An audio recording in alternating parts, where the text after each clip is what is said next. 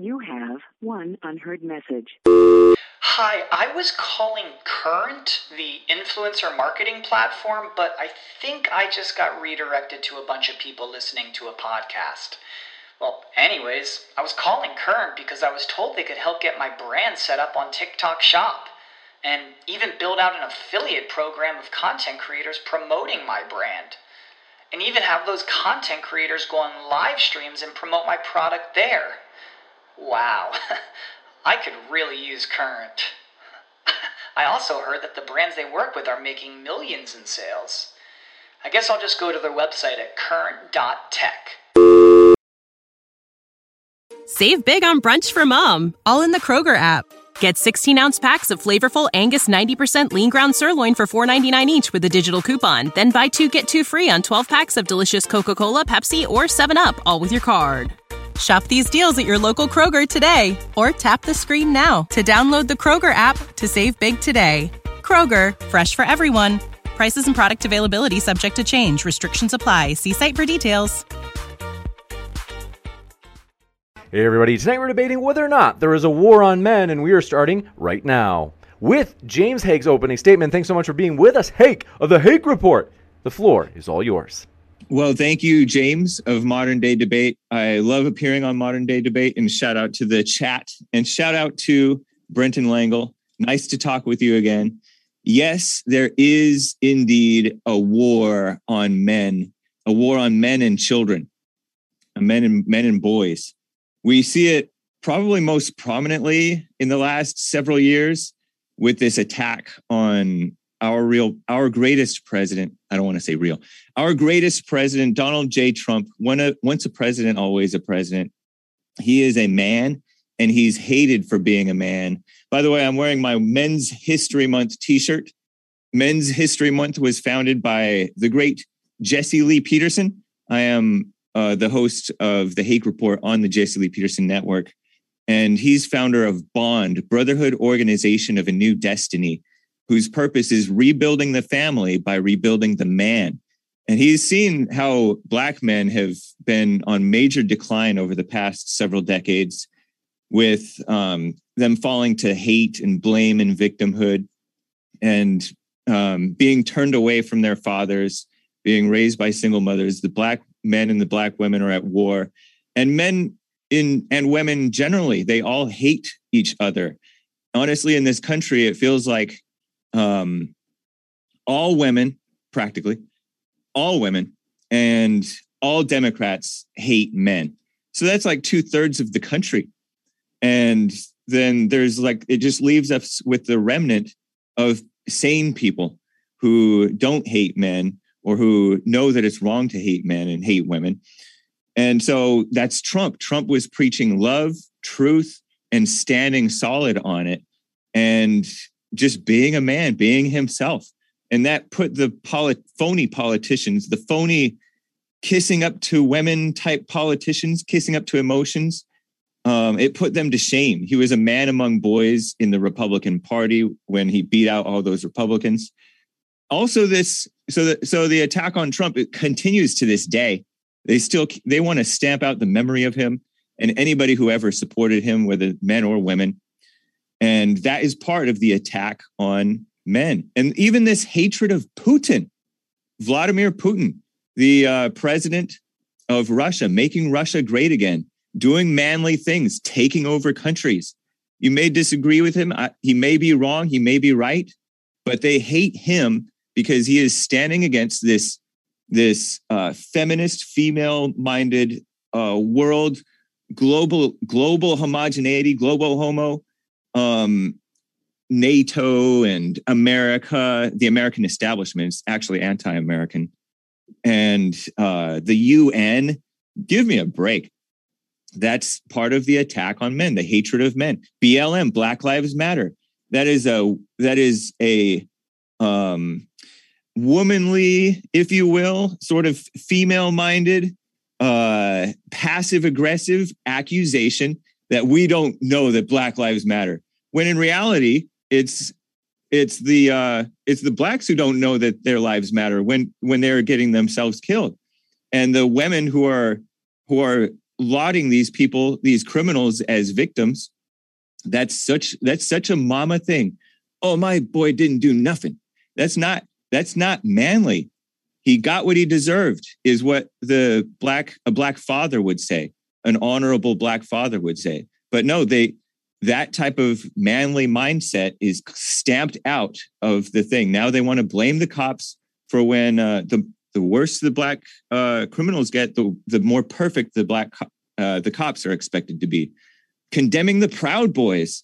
Remember the Proud Boys? The Proud Boys were founded to uh, originally to encourage young men to get away from pornography and masturbation and all of that stuff.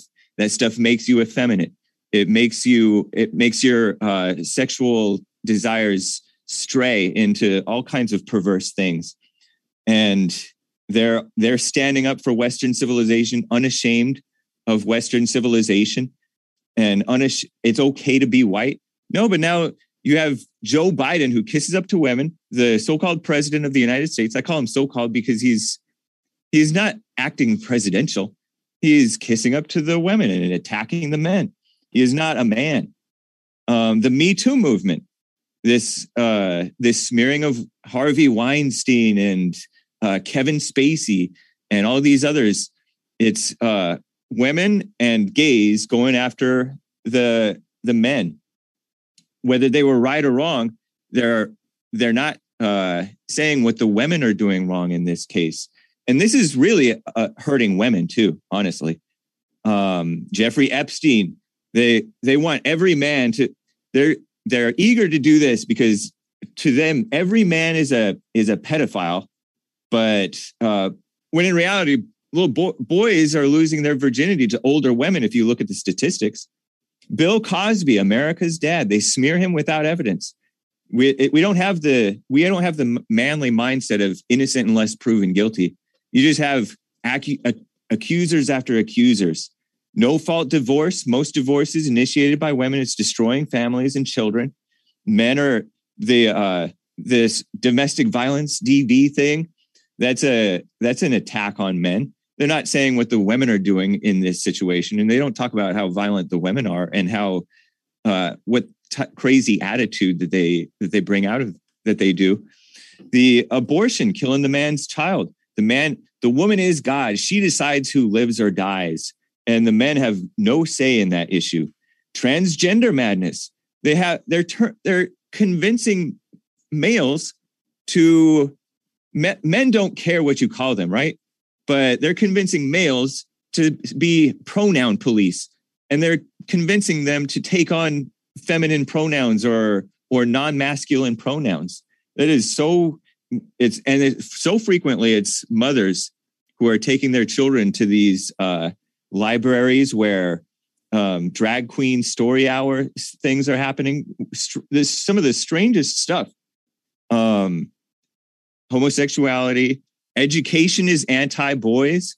They're diagnosing every boy with ADD or ADHD and giving them Ritalin.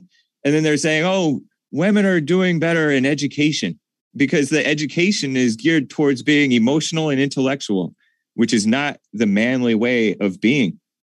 The NFL is turned pink for breast cancer and pro BLM, anything but manly. The Rock you know that guy, Dwayne The Rock Johnson? Yeah, he's big, but he's this big, hairless. I don't want to say the word because there may be children who listen to my show, children maybe watching the show, but he's a big, you know what? He's not a, these actors are no longer manly. Women voting is an attack on men's authority. Um, the Civil War, really the war of Northern aggression, is the attack on this old school manly thing of of slavery. Things were tougher back then, but now they want to pretend like we need to take down the Confederate statues. These guys are too manly. They're going after the police with this police brutality, police violence. Police are supposed to be brutal and violent at with the criminals. Um, they're banning chokeholds and stuff, which is only allowing the insanity, the evil people to to run wild. Um, I even have to hide my beautiful rebel flag, which is the Confederate flag. Men are for, men let you speak your mind. They want you to speak your mind, but they're banning free speech. I encourage you to check out the Red Pill documentary by former feminist Cassie Jaye. Uh, she covered the men's rights activists, MRAs, and she thought that they were a bunch of woman haters. In reality, they're these soft, nice guys who want equality, which to me, that's that's part of the weakness, but they have valid complaints. So indeed, there are so many other things in the war on men. You got it. Thank you very much for that opening statement. And want to let you know, folks, if it's your first time here at Modern Day Debate, we are a neutral channel hosting debates on science, religion, and politics. And we hope you feel welcome no matter what walk of life you are from. With that, we're going to kick it over to Brenton for his opening statement as well. Thanks so much for being with us again. Brenton, the floor is all yours. Absolutely, really happy about that. Uh, for those of you who are just getting to know me, my name is Brenton Lengel. I'm a writer. Uh, playwright, uh, poet, and uh, Appalachian Trail 2000 miler. I'm also the author of the Ringo nominated Snow White Zombie Apocalypse series. Uh, the Kickstarter for my uh, book is actually going on right now. So check the link below. I think James added it. It's my very first graphic novel. And also Durruti, Shadow of the People, about a personal hero of mine and one of the greatest men to ever live, Buenaventura Durruti. Uh, who defeated the military uh, in in Barcelona during the Spanish Civil War. All right, so let's jump right on into it. So, tonight's topic, Is There a War on Men, is one that I've been wanting to address for quite a while. This is because I'm a man and the father of a three year old boy. As such, if there's a society wide war against me and especially my son, I would like to know about it. Now, to start us off, I want to acknowledge that it is more or less impossible to grow up in American society and not encounter a small but very vocal contingent of activists, academics, and thought leaders whose careers seem to be based upon regularly directing no small amount of vitriol towards the masculine gender which is seen as something of an acceptable target within polite society. This vitriol prompts less secure men and those with a more positive opinion of our gender to fire back with their own vitriol, which p- prompts yet another wave of criticism, which is answered by a still greater wave of reactionary sentiment, and on and on it goes, an Ouroboros of petty stupidity.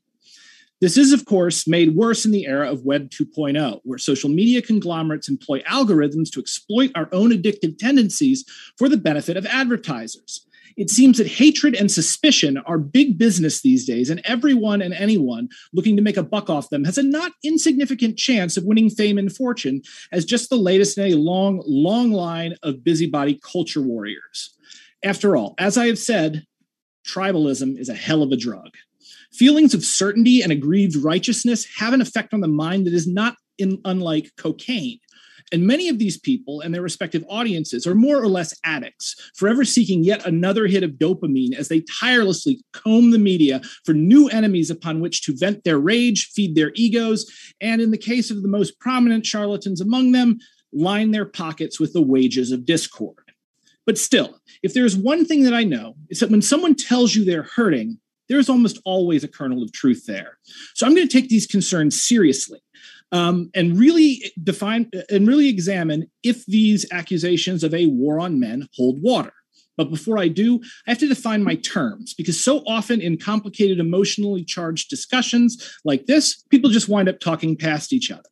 So, what is a man other than a miserable little pile of secrets? The answer might seem simple, but this is actually a question that has been asked since the time of the ancient Greeks and probably a great deal before. Plato quite famously put forth what seems at first to be a reasonable definition man is a bipedal, meaning two legged, featherless animal, which received a great deal of applause from the other Greeks until the far superior philosopher Diogenes strode into the Lyceum holding aloft a plucked chicken and shouting, Here is Plato's man. Now, Plato, having been completely owned by a master troll, took the L and amended his definition to include broad fingernails. You will notice that this definition also includes gorillas and other species of great ape. The point is, gender is a much more confusing uh, and philosophically fraught concept than it initially appears to be. Every human society in recorded history has a different answer to this question what is a man? In Shakespeare's time, it was fashionable for men to be bisexual. Spartan warriors before battle spent a great deal of time rubbing themselves down with glistening oil and combing their long, luxurious hair. High heeled shoes were actually first invented and worn by Mongolian cavalry, as the design allowed them to more easily fire arrows from horseback. The point is, the men of all of these societies behaved in ways that we would consider to be both masculine and feminine today. Okay, so we can't get our answer from history. Let's go to biology. But yet again, we run into a problem.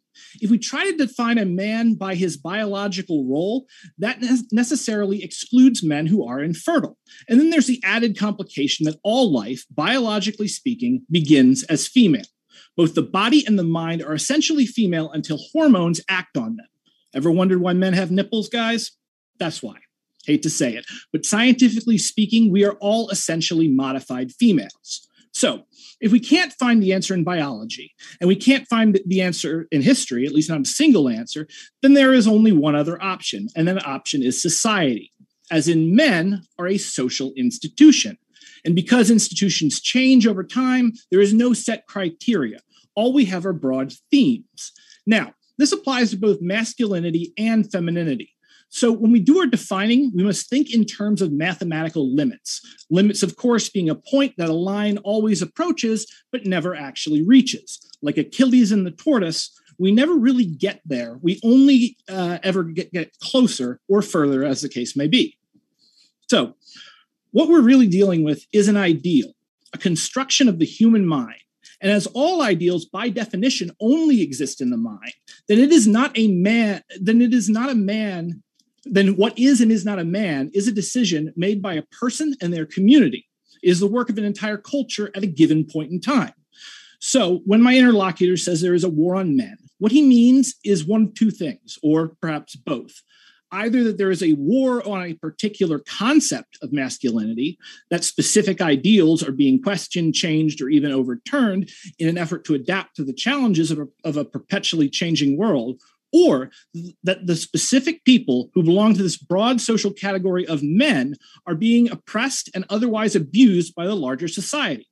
Now, both uh, of which is actually happening, to tell you the truth, um, which means what it means to be a man is changing. It always changes. Its change is the only universal constant. And men are absolutely being hurt and oppressed by our larger society, as oppression is more or less inherent at this point in human history. Now, there's something to be said for that, that we are all under someone's thumb. And those at the top are usually secretly under their own, under the held under the enormous weight of their own thumbs. Only just don't take that too piously, because is this really a war in the way he means it? I would contend that it is not. War is what's going on right now in Ukraine. Russians are shelling nuclear power plants. Ukrainians are blowing themselves up to take down bridges. And if we in the West mean to do anything about it, Vladimir Putin has implied he's ready to fire off his nuclear missiles. War is guns, tanks, and rockets, which oddly enough bring to mind the, fe- um, the feeling that this is all compensation for the sexually inadequate male. And I can't get past the ridiculousness that all of this trouble, which could literally end the world, all of it is being caused by a man who spends his time staging shirtless photo ops, riding around in Bond villain submarines, and showing off his karate prowess. I think the thing is, because masculinity is an ideal, many of us, if not all of us, are a little frightened as to whether or not we are really men. That's why you get insults like cuck and soy boy, which tend to say much more about the person who uses it than their intended target. That's why people put together cringe compilations of men acting outside the scope of our presumed social role. Is why so many men define their masculinity by their sexual conquests, while at the same time, society demands that women define their femininity through chastity and subordination. And one only has to look at the Me Too movement to see where that particular con- uh, contradiction leads to. But you know, we're all out of our heads because to my mind, if a man has it, he doesn't need to flaunt it. You don't need to make such a big show of everything. Look at the size of my muscles, the vastness of my wealth, the high number and quality of my conquests. All of it is completely unnecessary. It's a joke. If you've got it, you've got it. If you don't, try harder. But above all, don't let someone else tell you what a man is, because a man should be strong minded and not cruel, capricious, or vain. So, what is a man? He is an idea, a concept. And like every concept, there are good parts and bad. And it is the task of both the individual society to work out what this means at a given time. That's really what gender is as far as society goes. A baby pops out, and the doctor takes a quick look at their anatomy and says, That's a boy or that's a girl. And everyone comes in oohs and ahs. And before this thing can even make memories, people are already extrapolating a whole uh, a whole co- co- coast of unfounded assumptions from that fact. From the moment of our birth, and these days often several m- months afterwards, society says to us, You are this. And because you are this, therefore you should. And that's what gender is it is the therefore you should, whether spoken or unspoken, from various individuals and institutions. So, is there a war on men? The on, only in the sense that it, what it means to be a man is changing, as it always has since before recorded history. The changes are, as is always the case, something of a mixed bag, and it is our task to sift the wheat from the chaff. The point is, if there is a war on men, that is a war against an idea. And as Alan Moore famously put it, ideas are bulletproof. So much like the war on drugs and the war on terror, it is a fool's errand. You can't kill an idea and you can't fight the future, largely because the future does not exist. It can exist because it hasn't happened yet. There is only the present, here and now, and every other moment that has been or will be. So the question is what do you want to do? Do you want to let professional gadflies tell you who you are for the benefit of Google, Walmart, Goldman Sachs, and the US military? Do you want to chase a collection of shadows made of confusing and mostly conflicting cultural archetypes? Do you want to shackle yourself to the past, a slave to the half remembered fables of what has been and what never can be again? Or do you want to live in this moment, this eternal now? Do you want to live with integrity and forge your own path through the crags and valleys of this world and the society that we all share? Well, I know not what course others may take, but as for me, I don't let other people tell me what it is to be a man. I write my own destiny and I live up to my own ideals. And I invite each and every one of you to do the same. Thank you. You got to thank you very much for that opening statement, Brenton. And as he mentioned, both of our guests are linked in the description, folks. And also have to let you know hey, we have many more juicy debates coming up. For example, at the bottom right of your screen, Evidence for God. Two doctorates collide on whether or not cosmology points to God. That'll be a juicy one you don't want to miss, as well as whether or not white replacement is real. An immigration debate between Brittany of Politically Provoked and Dario. You don't want to miss that one. It's going to be juicy. You know Brenton's going to be there watching. So hit that subscribe button if you haven't already. And with that, we'll go right into the open conversation. Thanks so much, gentlemen. The floor is all yours. That was quite interesting. I have a reaction to one of the early points mm-hmm. that Brenton made was that we are um, Oh, the first one that we are modified females. I don't know that that's true. I don't believe that that's true. Uh, I mean, you can Bi- look it up. The Bible says you can look that up, and it's a fact. It's in the Bible. Um, females are modified males. If you look at even the female anatomy down there, they have a miniature one of what the what the man has, and so. you, I don't sorry, know. That's really funny. it's funny. It's yeah. I'm partly just having fun here, but yeah, but um, the Bible does say the the woman came from the man. The woman came from the man's uh, rib, and yeah, I mean the Bible may say that, but like it's a fact. Just one. Well, I mean that's just one book. I could write a Bible and say that it's really the Word of God and everything in it is true. If you get give the world to make year, it, yeah, give it a thousand years, two thousand years, you won't be able to tell the difference. So I don't know if you can really jump oh. to scripture, especially when it's like in direct co- conflict with the actual science that we know. But I just pointed a, a scientific fact about the uh, anatomy without getting too explicit. I think you might know what I'm talking about. I know exactly what you're talking about. I'm yeah. intimately acquainted with what you're talking wow. about, sir. Um, and okay, so, the other thing, mm-hmm. okay, common sense. Since you don't accept the Bible, shame on you. Um, mm-hmm. I mean, I accept the Bible is as, as good a historical record as we have from anything from that time. I just and I don't with, think it. Yeah, I, I, just don't think we it. should be taking. Oh, uh, definitely. I think there's definitely. I just don't think we should be taking facts about reality from like pissed off desert nomads that didn't even have indoor plumbing. How do you know they were mad? I mean, do you see how many wars go on in the Bible and how but many that's people re- get tortured? That was killed? that's that's manly. Um, but it's also an issue of common sense. The whether the female or the male came first. It's an issue of common sense. When you look at a, a woman, she basically looks like a miniature wannabe man. And the woman to the women today want to act like they're men. They're all they want to be in competition with the men, doing well, the man hang thing. on, hang on for just a second. There Yeah. are species on this planet where the male is smaller than the female. Mhm. Are, are you going to say that that it's the opposite then? And that in fact, the because the female is larger, like I don't know, a female um, praying mantis, because Uh-huh. that they're larger than the male or female spider, that the like that the female is a modified male. Because obviously, if it's size you're talking about, uh, I don't. but that has would nothing to do with that has nothing to do with uh with men and women like human beings men and women we're not we're not talking about animals Yeah, even but I in mean, society, you see women- you see So, women I- trying to get into sports. Decades ago they tried to get into sports. Now they're on have their sports. Nobody wants to watch it. In some cases okay they'll watch it. Um but it doesn't make as much money but then they want still want equal pay. It, it- it depends on what you work. watch. I was absolutely wrapped at um I, I attended a Kyokushin, an international Kyokushin tournament uh, in Canada, actually Montreal, and the the full content like it's very important to understand like in a Kyokushin uh, tournament these are two black belts with no pads lining up and beating the absolute living crap out of each other and one of the most fascinating fights the entire time was from the female world champion who I've never seen someone do what she did with her legs, just utterly obliterated her opponent.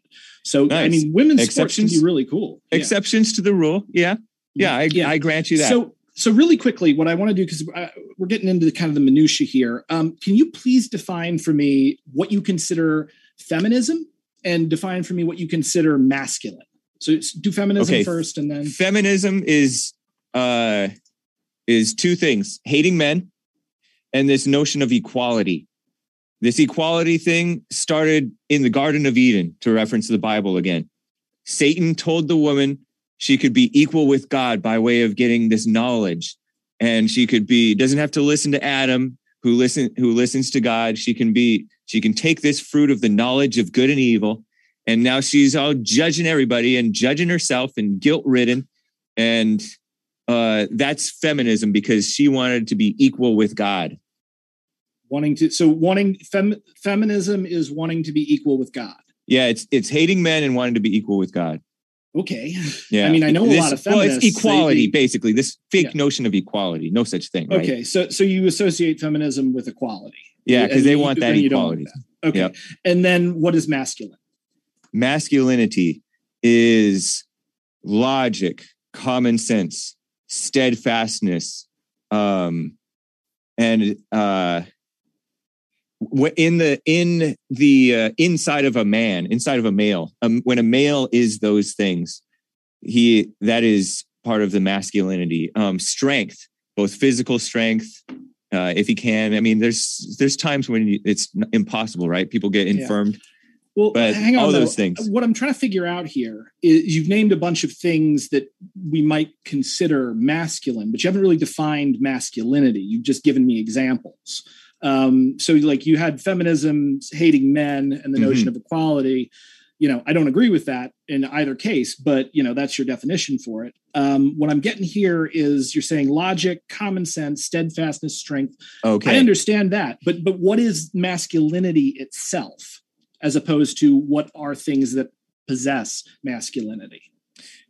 uh it it, it, it masculinity is uh perhaps it's leadership it is when a it is masculinity is a is males fulfilling their proper role under god over the women and over the children Okay, so bang, that last one right there. That seems like what you said. So you associate masculinity with hierarchy. Y- yes indeed So so feminism is equality, right masculinity is hierarchy. That's that's what I'm hearing. Mhm. Okay. Um, I mean, you know, I, that's definitely not what most people would define either of those terms as. I mean, What- feminism does have a very strong uh, beat on equality. right. So uh, feminists are not the only people to advance equality, they simply advance equality between the genders. Uh, the anarchist movement from the very beginning has been about equality um, Yeah. and and against uh, unjustified hierarchy. So, I mean, again, like was like Buenaventura Durruti was he feminine? Like when he If was he freaking he might have been. I don't know. Uh, Yeah. But you you you sound like you th- think that he was an honorable man. oh yeah, yeah, um, one of the most honorable men to ever live. Yeah. I, Um, but, I, but I said femin- Mm-hmm. feminism is also hating men. Okay, so so it's equality and it's hating men Yes. is what I'm hearing. Okay, Right. So let's get this straight here. All right. So feminism, which an ideology emerged in, I guess, the late 1800s, early 1900s.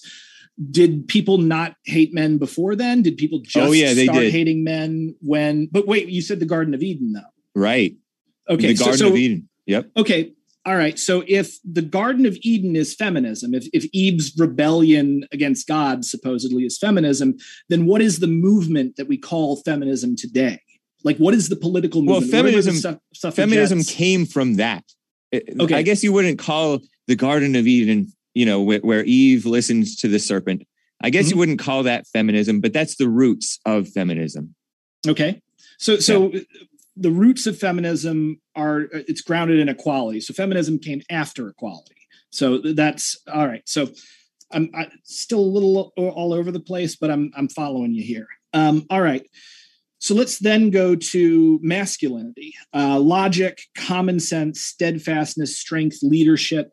Um, you know, these things are associated with men throughout history. We usually were political leaders, um, largely because we're bigger and stronger and louder. And, you know, I mean, even you go out and you look at, you know, I have a flock of chickens. You go just this morning, um, I have two roosters.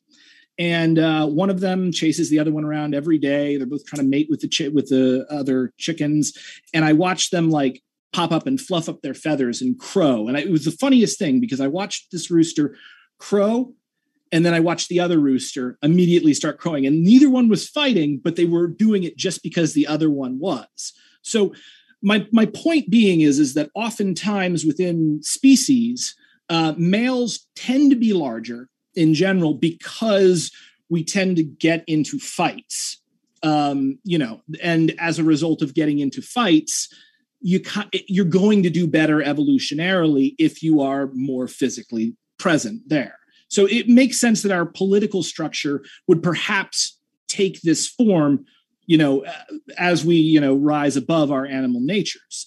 Um, what I'm, the problem that I'm having here is that logic, common sense, steadfastness, strength, and leadership, these are all qualities that women can have and do have. There, there are tons of them. Where? Uh, well, I mean, a great example I would give you is uh, the YPG in Rojava. Some of the best fighters against ISIS, 100% women, only women.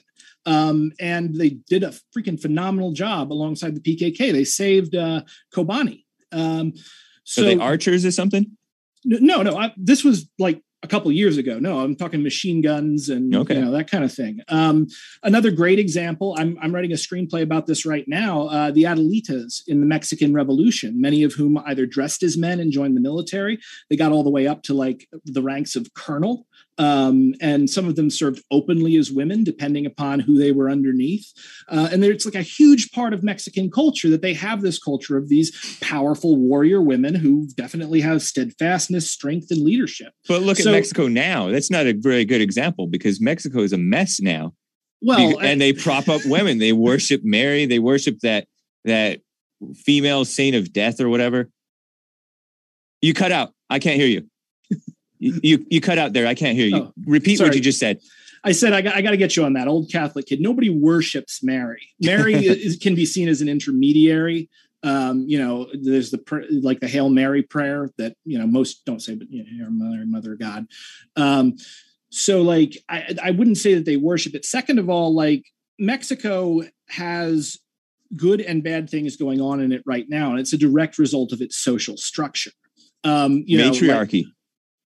I mean, it's definitely not a matriarchy. it, it it basically is though. The ma- the males act macho, but it's like a false macho ness. They're all oh mi corazón. They listen to all their songs. They're pathetic for the woman. This seems wait, wait, whoa, whoa, whoa, wait a minute. Listen to their songs. Have you listened to like any pop music ever? Like 99% of it is about people singing about love. That's why And- we're on decline. And that's not real love. You're but I know what Mhm. you mean. That's why we're on decline because we're all broken up over a woman and we're we're worshiping this uh this false idea of a relationship when that's not what we should be pursuing. Men should be pursuing God and the woman should be following the man.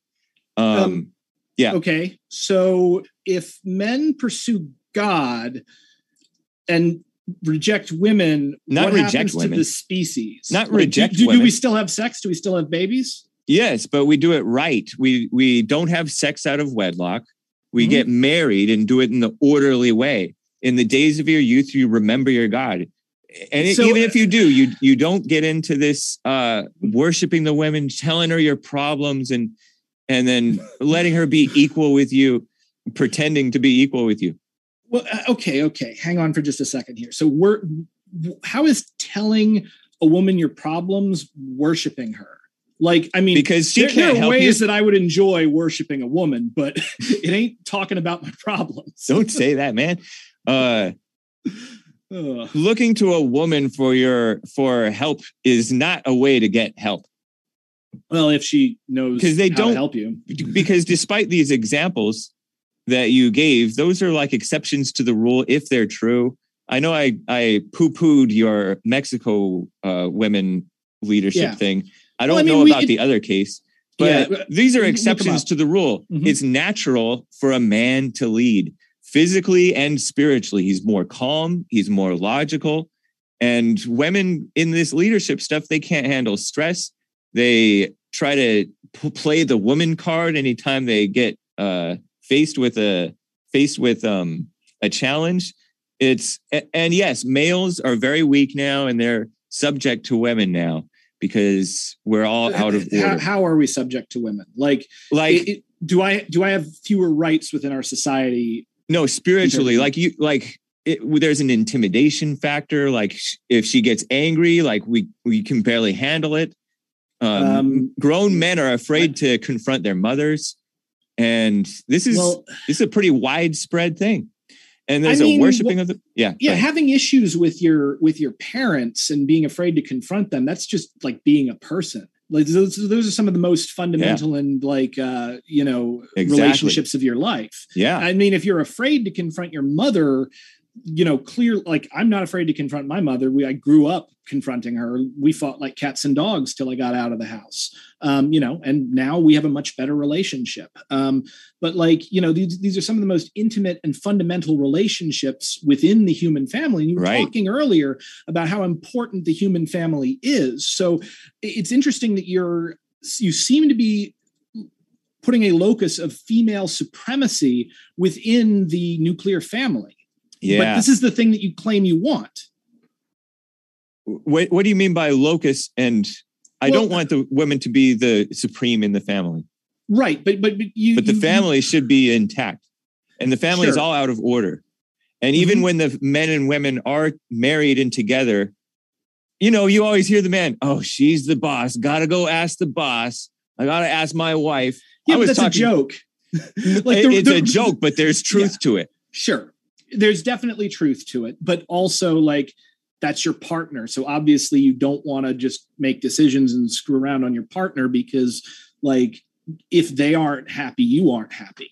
And that would happen if I was married to a woman or a man or whatever. no Like, man you the person you live the person you live with their their relationship to you is just really important. And that i mean that happened even back when like you know women were essentially property uh in you know like the victorian times. Right. These Now- are the yeah these are the these are basic at root things. Um and Mm-hmm. I, that's why i'm that's why i'm saying that it's it started at the beginning. Okay. Go ahead. So there's one other question that I had for you because this really jumped out at me from your opening statement, and, Cool. I, and I don't want to harp on it too much. But you said slavery was masculine. Yeah, I mean, if you think about the old times, times were rough. Uh, and rough times, men had to had to do things that were um that were that seem like we- horrifyingly evil. I don't know if you would call it evil, but it but to us because it's kind of like watching a cop do his job. It may look brutal to us, but to a tr- to the trained eye, they know what's appropriate. And so, So there- there us, we're like not a- used to seeing. We're we live this spoiled life, Mhm. much easier life than the slave owners lived. And Yeah, I don't know about that. oh yeah, oh Like, yeah, we yeah, live like he- kings today. Here's the th- yeah, I've heard this point uh, usually from liberals actually, where they're like, "Oh, I would rather be a pauper in today's society than a than a king, uh, you know, in medieval Europe." And I, I think it's actually kind of ridiculous and very disingenuous. First off, it always tends to come from somebody who's fairly high in the social hierarchy anyway, and then you add on to the fact that like you have to understand like even having a lot of stuff doesn't necessarily make people happy and healthy Right. um, you know, the the medieval serfs got one in like one third of the year off, and they did not work these long, long hour days. They only worked while the sun was up because you know you got this issue, and the Catholic Church ran everything. There are lots of holidays where serfs had to be, uh, you know, so in a lot of ways, like a medieval serf was actually had a, a better lot in life than the average American low wage worker because while they were, you know, in a uh, you know, they, they didn't have technology and they were in a sub- subordinate position, but they had a lot more freedom and security than the average American worker has. So I, I really don't feel like it was necessarily better in the past, even without our current technology. Now, medical technology that does that changes a lot of things because people live who otherwise wouldn't have, and that's really important. Um, but I, but I really think that people are too quick to praise our current civilization now or uh, uh, now in comparison to other past civilizations i think yeah. yeah it, it But you're really making- depends on it really depends on like what where your personal values are and where you fall within the social hierarchy But you're making my point for me. It's so easy for us to sit back and judge, and it's so female too, and sit back and judge these slave owners as if Well, we're so yes, much better. be- Give me a break. we're own- commit. We're killing babies by the hundreds of thousands every year. It used to be Mm-hmm. over a million every year. Like we're such moral people. And I mean, slavery, what's so wrong with this? Yeah, hang on. I, I don't think we're necessarily um, more moral than people in that time. There Yeah. were there were people in that time who were exceptionally moral. Another one would be John Brown. You know, Mm-hmm. No, Um, man, that's a terrorist. That guy was not moral. He was Yeah, a terrorist and a thing. murderer. I mean, yes, evil. but in this in this society that kept a whole race of people in bondage, No, not the murdering whole and race. beating them. Not the whole well, race. okay, a whole race within the society. I mean, there- No, yes, but there, were black probably- slave owners, black freedmen. There were black Ah, even there uh, were a couple, but- politicians. yeah, there were a couple, but the, More than a couple. The the exception does not. And prove what's the rule. and and who cares? That's the reality of life. This is. It, it, I mean- there were honorable slave. The point is, it's Yeah. so female to to sit in judgment on that as Whoa, and when in reality, hang on, hang yeah. on, hang on. Yeah. you just said it's female to sit in judgment. Who sits in judgment in the Bible? only God. But the And but is God a female? no, that's why it's so Okay. female to want to play God. Okay, so- Eve playing God. hang on, hang on, hang on. Okay, I, I'm not convinced that Eve is playing God when she eats the fruit. Um, But she like, wants to be equal with God. She wants the kno- knowledge. I mean, I'll have to look. I have to reread that story if I You thought it was good for you? Yeah, Yeah. I mean, knowledge is usually good to obtain. Yes, Knowledge Um, of good and evil. but not when yeah, it's well- banned from God. I mean, I kind of feel like that story has a lot uh, in its subtext that isn't necessarily there. Like, why in the world would would you're God? You know everything that's going to happen. You know that that serpent is definitely going to come into that garden, and you know that Mhm. Eve is definitely going to eat that apple. So why in the world do you keep the apple in the garden? Like, why don't you so just that we could so that we could do it in fall and then have this have this interesting life that we have Oh, now. okay, so so God's plan is for women to usurp His power on purpose. Right. Why? So that um I guess so that you know, I never understood this argument, but I've started to understand it a little bit maybe. I don't totally grasp it, but Mhm. when you allow evil in the world by contrast, then you realize that there is evil and there is good. There is a there isn't the anchor baby Okay, the Anchor get Baby's you- new show. let me explain Mhm. an example of this. Um, one of my fellow hosts on Jesse Lee Peterson's network, N- Nicolas Gonzalez, mm-hmm. Nick, he used to be an atheist, but he saw this attack on Trump and he used to join in on it, you know, in the early days several years ago. And then he looked at Trump and then he looked at the overreaction to him. He's like, this is way out of proportion. This is evil. He realized evil Mhm. existed. I mean, from is that. it out of proportion? And that's how he that's how he became that's how he became a, a Christian. He he Mhm. realized that God is real because evil is real. Okay, so I actually think you you are somewhat onto something there in that we only know ourselves in contrast with something that we are not. Yeah. Um, you know, you only you only know about darkness because of light. You only know about men because of women. Comfort without because of that- pain. Yeah, exactly. Um, you know, so there is a- sense of having to meet something, but also what you're missing there is that there is a hidden polar relationship between opposites. Um, the way I normally explain this is think of uh, of an ink, a black ink drawing on a white paper. Our brains hone in on the black ink drawing, and we say that's the picture. But that ink isn't floating in space. The only way it can be there is because the white paper is there to be drawn on. So is this really just the ink drawing? Is the paper and the ink two things and only one of the drawing? No, they are both the thing. It's just that the drawing draws our eye to it. Um, so similarly, I think that there is a, a hidden unity between negative and positive aspects of life. Uh, property and theft, for instance, uh, is a good example, since neither can exist without the other. Um, or, you know, another good one two poles of a magnet. You will never find an, a magnet that's only a north pole or only a south pole. You cut it in half, bam, north and south. They they go together. Um, and so similarly, I think men and women, good and Yep. evil, all of these things go together.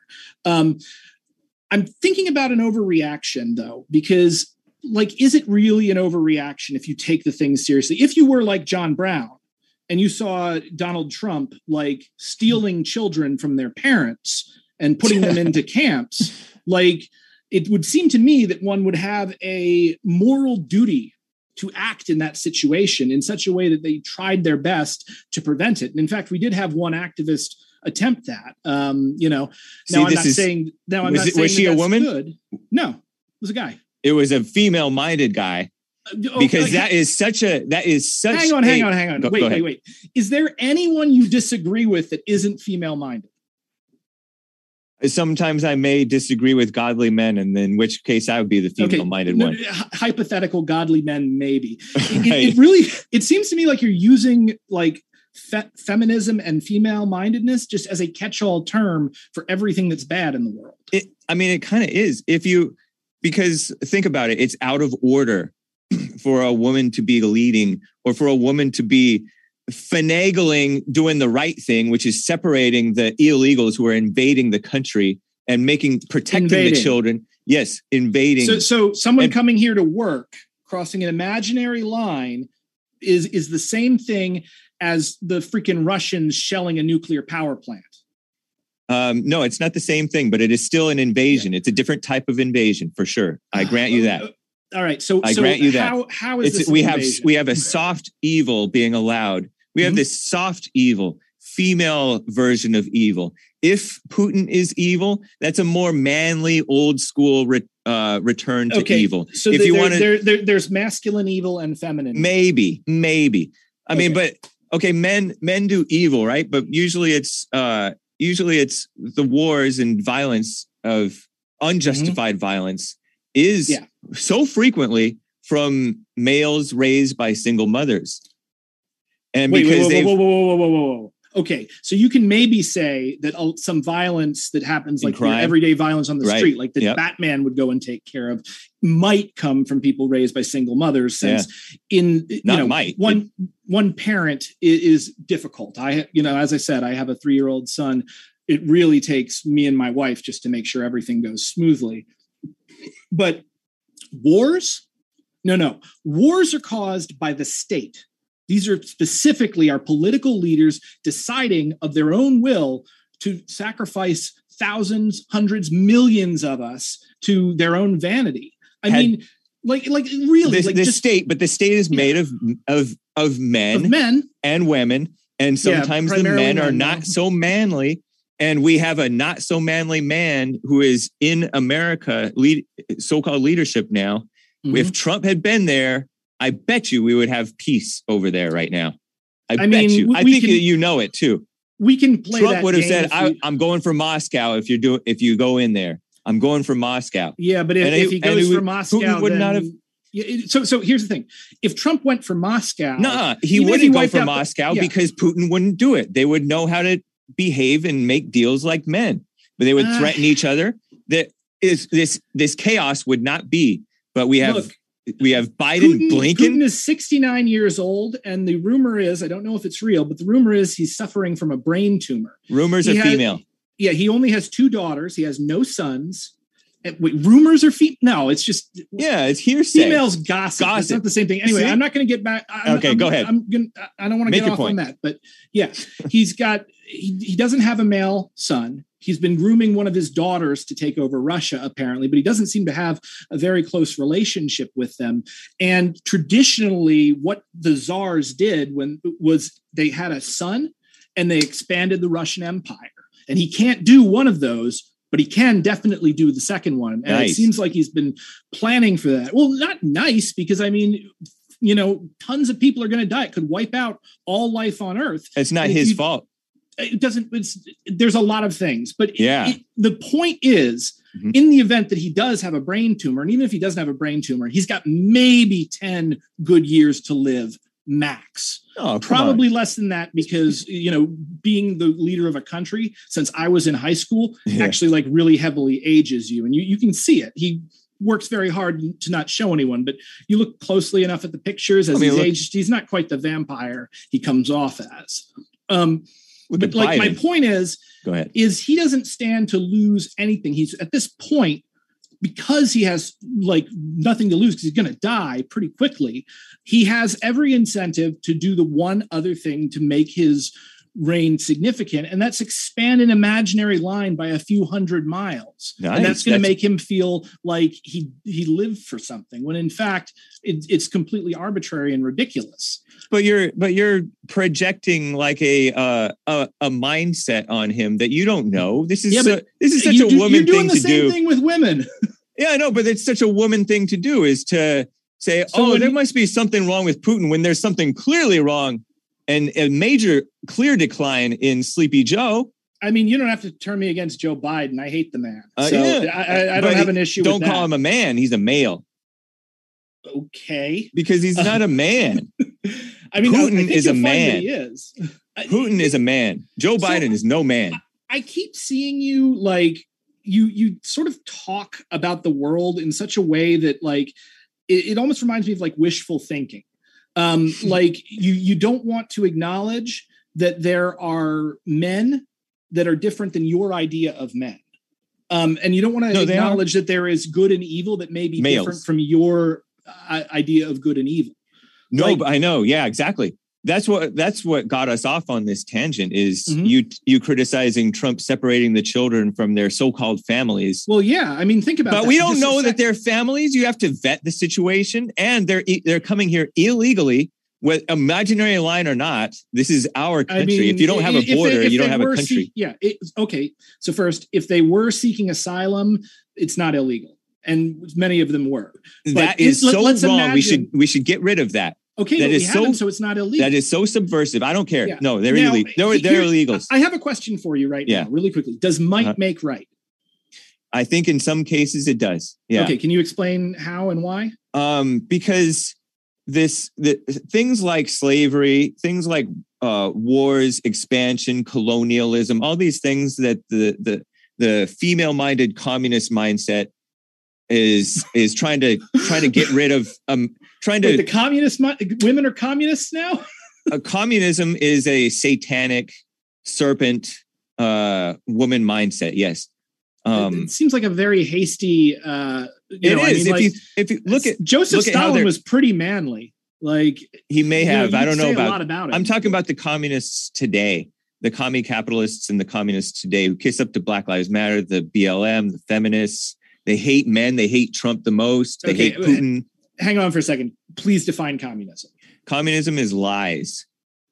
Get right. You said this on your show. So so Right. all untruths are communism. No, all no, all communism is lies, but not all lies are communism. Because Okay, so it's are- like yeah, a Venn diagram. Right. And communism is in the circle of lies. yeah, Okay, so if there are lies that aren't communism, right. can you tell like give me an example of like the the why communism is the specific thing that is always all lies? um i don't know i don't want to get too off track here but my point about Yeah. bringing up communism is that that uh howard zinn he's Mhm. he he I've, re- I've read his book. he he caricatured american history and that's kind of like what you did with you're caricaturing trump trying Well, to secure the doing- border Ar- Aren't you doing that right now? I mean, I'm not caricaturing Trump. He did separate families. We know this. He admitted the so-called families but that's what is right to do because this is and and so the female mind wants to judge right as wrong and call wrong right and so trump was doing the right thing at the border with the the mm-hmm. kids and the female so- mind feels sorry for oh the children. She's very selective at which children she feels sorry for. Not the not the Uh-huh. american kids not the boys that she oppresses not the babies that she kills.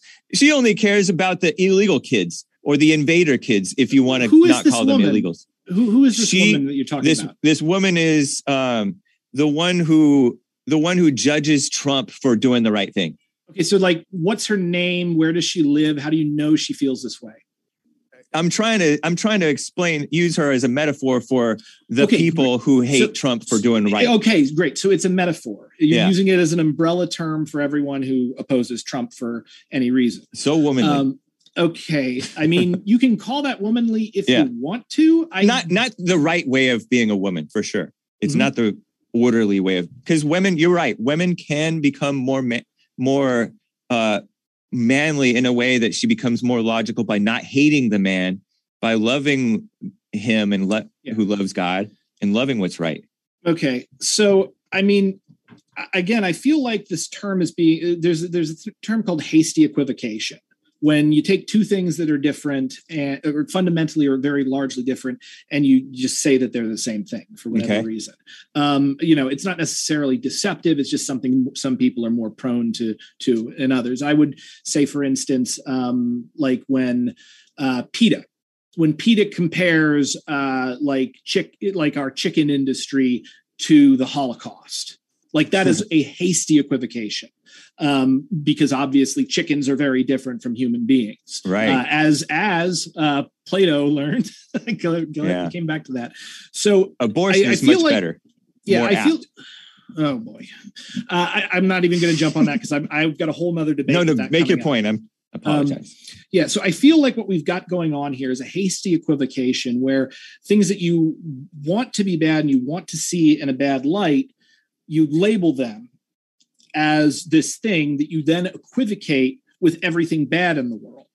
Um, and I really don't think that reality is like that. Isn't Things that are- what you guys do with separating children from their so-called families? No, I That's just a said that- hasty equivalent equivocation Equivoc- because you're mm. describing it in a way that's that's leaving out key details. You're leaving out the alternative facts that bring up so bring up the big picture and show that Trump is right in what he's the doing. the data for any given view or situation is effectively infinite. So you always have to make a choice and triage what facts you remember and focus on and what facts you don't. That's just being a person. So what's my um, hasty equivocation? Well, I think your hasty equivocation is equivocating uh, women with evil and ma- and masculinity with hierarchy. Like hierarchy is not something that humans lived with for the vast majority of our time on this planet. Um, we lived as hunter gatherers. We were here. We've been here about two hundred and fifty thousand years, and we lived as tribal hunter gatherers uh, up until about six thousand years ago. And if you I don't know. I wasn't I wasn't around back then. no, But no. go ahead, There's make your the point. fossil record, and if you look at hunter gatherers today, they have some of the most equal societies on the planet. It really wasn't until we moved into settled agriculture and we built up the institution of the state and we started minting currency that really we began to get into these regimented hierarchies of command and obedience. So I would actually say that the, the natural state of man, uh, both men and women included in that, is a state of equality because without the state, without this institution, we are effectively equal. It's only really when there's a group of armed men that will enforce particular privileges for certain people and not others that we run into this problem of uh, of hierarchy, whether it be arbitrary or earned, because sometimes it is earned. I don't see equality. There's I don't think that there's any such thing as equality. I think it's a lie from Satan. Mm-hmm. Um, uh, why? Because when you look at any relationship, any e- even us, we are not. We're speaking straight across to at each other. We respect mm-hmm. each other, yeah. but we are we are not the same. We are trying to um, trying to get our point across mm-hmm. in a better is like in a family or a or a marriage or in society. There's mm-hmm. always going to be a pecking order. That's natural. I mean, I won't say that it's necessarily natural because again, it wasn't in for most of our history. You now, say that. Order, you, you say that, talk, but what was? Yeah. But you don't know what the rela- relationships between the men and the women were. I mean, I, I know you see the fossils, is, but that doesn't tell you anything yeah, about. I know what is written about hunter gatherers today. I know um, what we have in the science of anthropology, um, and we know from the fossil records we can determine quite a bit of things.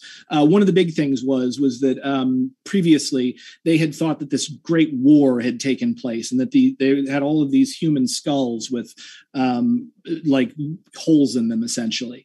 And so they were sitting there saying, oh, these were warriors. They were buried here. They fought each other there. And then suddenly they realized something. The holes were perfectly consistent with panther fangs. So, like, the thing is, is that people often will project our own cultural ideals onto people of the past when in fact that just simply isn't the case. Um, but that's so, what you're doing. You're projecting the ideal of equality on the people of the past when it wasn't I mean, the case. I, I'm looking at the people of the past from an objective, reasonable, logical standpoint. And are you arguing that that's yeah. what something what we should aspire to? I mean, you can never. So you can never de- derive an ought from an is. This is this goes yeah. back to like David Hume. Like you, so, someone can describe what something is, but it, it, it's subjective to say how something ought to be. So I'm not saying we ought to live as hunter gatherers. I think there's quite a lot for that society and way of life. And I learned that mm-hmm. hiking the Appalachian Trail, Maine to Georgia. Um, you know, lived in the woods for six months, uh, yeah. only what I could carry on my back. So, like, yeah, there's something to be said for the hunter gatherer lifestyle, but also, right. you know, like I like modern technology. We could not be having this conversation without it. Yeah. My wife would probably be dead without it, to tell you the truth. So, like, this is what we um, are dealing with here is I, am not speaking in, in like something that is old should be good or something that is new is bad or, or whatever. I'm not making those big statements. I'm just talking about something as it is and describing it. I'm trying to kind of remove myself from the situation and remove the judgmental female okay. part of my brain so that I can look at things a little more objectively. Because, you know, I'm also passionate and I get excited about things. And that's something I like to keep in check about myself sometimes. Um, okay. So I say that there's no such thing as equality. Yeah. Women are wanting this equality thing. You see, you hear it all the time. Equal pay, the well, Me I mean, Too movement, which which you mm-hmm. seemed to support. I definitely don't. It's I mean, an attack I, on men. I support like I support women who were raped. You know, making sure that the people who raped them suffer some sort of consequences. But there's um, so many cases where that's an issue between. So many of these things are they got themselves into this situation. They didn't actually get raped. Um, it, you can't prove it. It's it's you're encouraging the women to feed into that judgment that's destroying them and it's also destroying society rather than forgiving so and dealing with a, it privately yeah I, I, actually have a story about this this happened to me so uh, a girl that i went to high school with um, me and uh, she she she went and joined the military uh, and me bad idea and her and somebody else from her unit and also my friend we all went out drinking one night. This was several years ago. Mm-hmm. and um, what wound up happening was we all came home pretty drunk and like we crashed in the one room and they both crashed in the in the bedroom. And uh, she uh, wound up the next morning we didn't we hadn't heard anything we couldn't confirm it but she was basically like i was raped by that guy.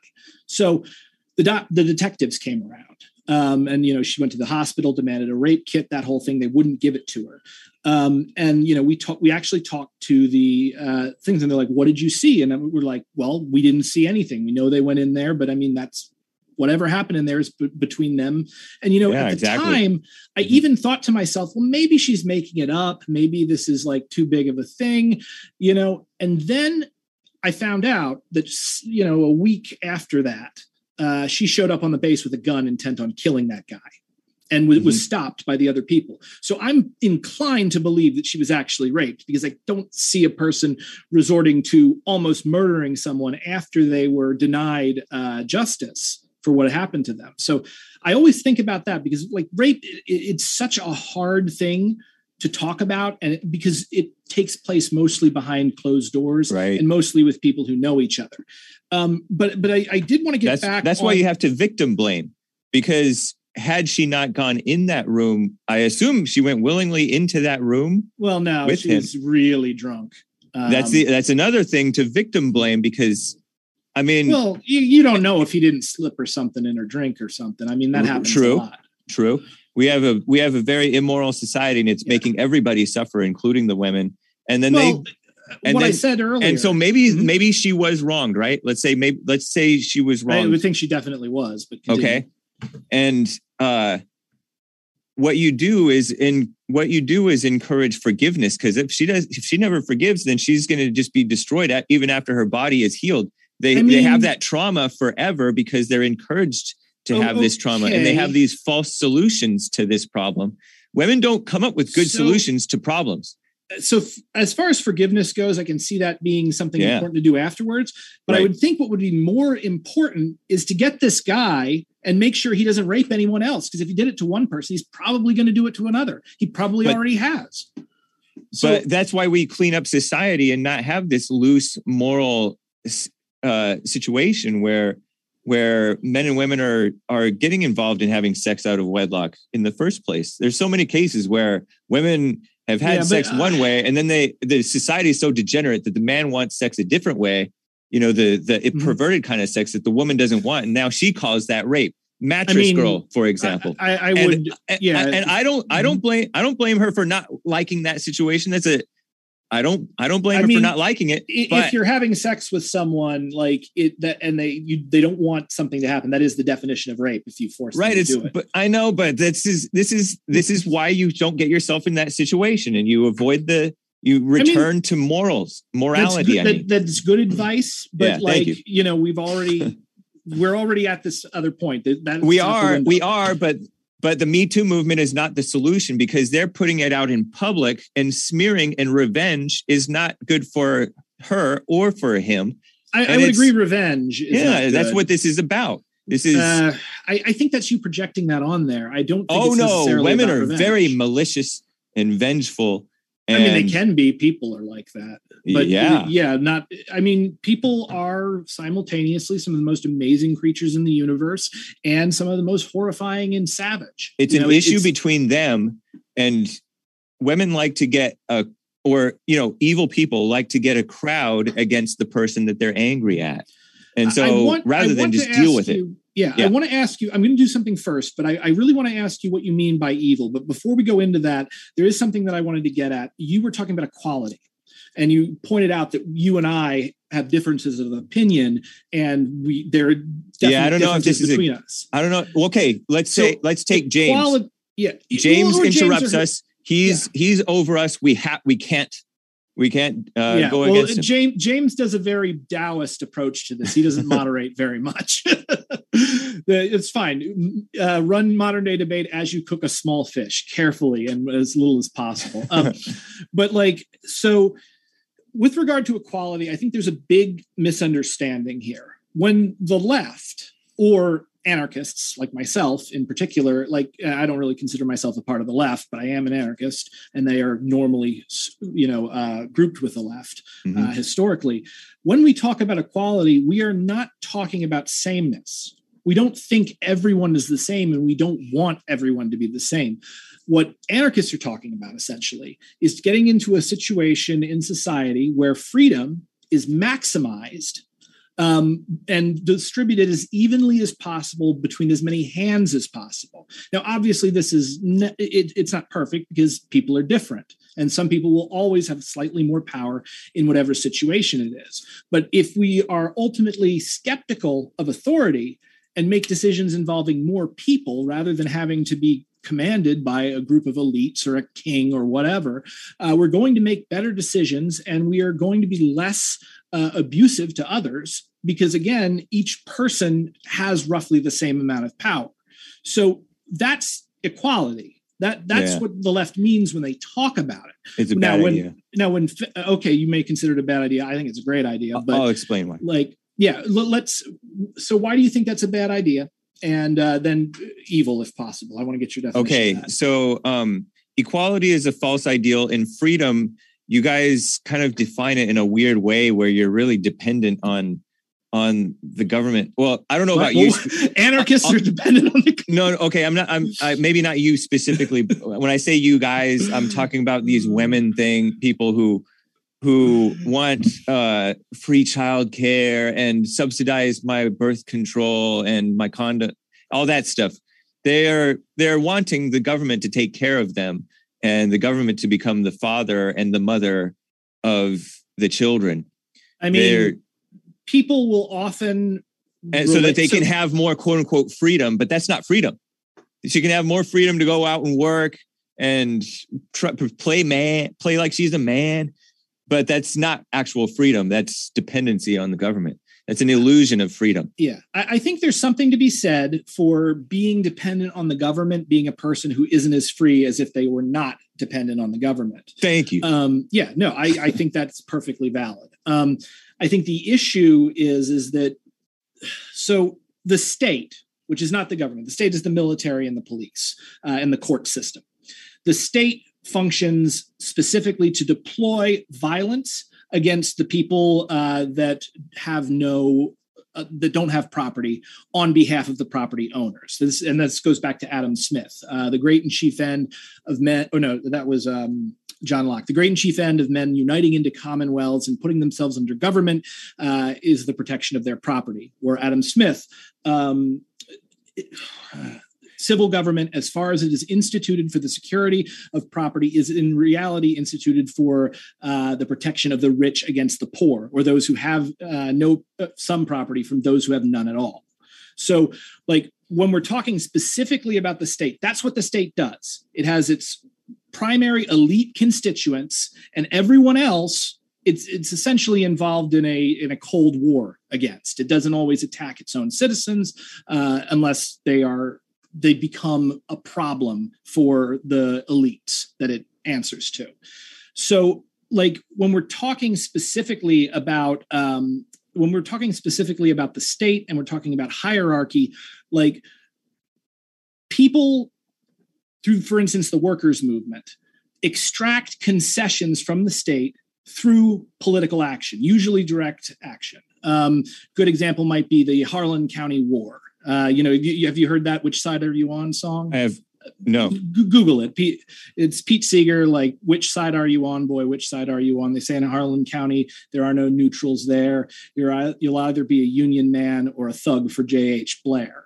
Um, this long history of people struggling with the government and the state forces the government to give them things. It doesn't want to give them things. It only wants to help its primary constituents. But in order to preserve uh, its power, it will come up with concessions. It will uh, give out welfare. Uh, a story, I don't know if it's apocryphal or not, but it really makes sense to me, um, is that like during uh, the reason people are afraid of hillbillies is that they, before welfare, they used to like mug people as they drove through the mountains and steal their stuff because they didn't have anything else. So obviously, when people are in a pressure cooker, they go to war, and you saw that direct uh, that that direct consequence of um, political prose- persecution uh, and class warfare. So the state doesn't want to give anyone welfare. It doesn't want to give anyone uh, medical benefits. Except to But- control them. Well, yes, to, to prevent them from going to war against the elites. Keep them comfortable slaves. Yep. Yeah, well, not quite slaves, but yes, I, I would say wage slaves. Um, you know, it's slavery with extra steps. The, the, the point of this is, however, is that you don't want to like when the concessions are extracted, like for instance, the weekend and the eight-hour workday, and like uh, OSHA and, and like all of these things that people have fought and died for, that anarchists have bled and died for. These while they do not solve the ultimate problem, which is the state, uh, they do they, they do make people's lives better in the short term. And as long as we're going to have a state, as long as we're going to be in this, I would say, hostage situation, uh, what we really need to do is we need to make things as good as possible for as many people as possible. So I'm certainly not going to, uh, while I see a problem with uh, I w- with depending upon the state, I'm not going to begrudge someone something they need to to live. But that's Uh, not the, what they need to live. You know, this is this is. I The, mean, it the women. No, it's not. They they need to. It would be better for them if they return to getting married, Mhm. listening to the husband, staying home, taking care of the kid. We can get rid of all this uh, minimum wage and uh, and all this other stuff that's uh, artificially expanding um, raising the cost of living and stuff so that the man can work and provide for his family on one income. so And- so essentially, you're looking for like a kind of 1950s. Um, what's the? Uh, I don't know if I'm looking for that because that gave way to what we have now. So I don't know if we need to Well, go back somewhere. Yeah, but those everything ideals, gave way to where some we are now. Right. That's how time works. I know. But I'm I'm saying there was something wrong with it. There was something wrong with the setup that led to this. Uh, and Yeah. so that's what I mean by that. No, no, I see what you're talking about. Like, the Um, thing is, The state is the Mhm. state is taking away from men in favor of women. They're if I mean, in a domestic in a domestic violence situation or in a child custody case, she she can be hitting the man, but if she breaks a nail on the man, she can lie on the man, and then the cop is predisposed because of the brainwashing and the uh, whole societal structure to arrest the man. Go ba- Ye- based yeah. on I'll give you no evidence. I'll give you a chance to respond, Brenton. Then we have to go into Q and A because we have a lot of questions that we got to move through. Go ahead, Brenton. Yeah, this has been very fascinating. So, um, the one thing that I want to respond to this because I expected this to come up is that um, you, you know stuff with regard to um, the state and its uh, and, and how it discriminates between men and women. Right. Now, it is true, you know, statistically, it is true that women are treated better than men for the same crime. Um, Men are seen by authority figures as inherently more violent, um, which isn't necessarily true, though. You, as you pointed out, you know, we've done a lot of violence, and most of the time, the wars and stuff comes from us. So it's not entirely unjustified, but that perception is not an aspect of um, feminism. It's an aspect of patriarchy, and it's very important to understand when I when I say patriarchy, I'm talking about a very specific thing: rule by fathers, and not like really even necessarily rule by fathers because I'm a Right. father, and Putin didn't freaking call me and say, "Hey, I'm going to poll all the fathers who are running who run the world. Do you want me to invade Ukraine or not?" No, this is ruled by very specific men in a like usually like the grandfather, the, the the head pumbaa of whatever you know small group of people. Um, this is something that it's the flip side of, of them putting women into an infantilized and subordinate position.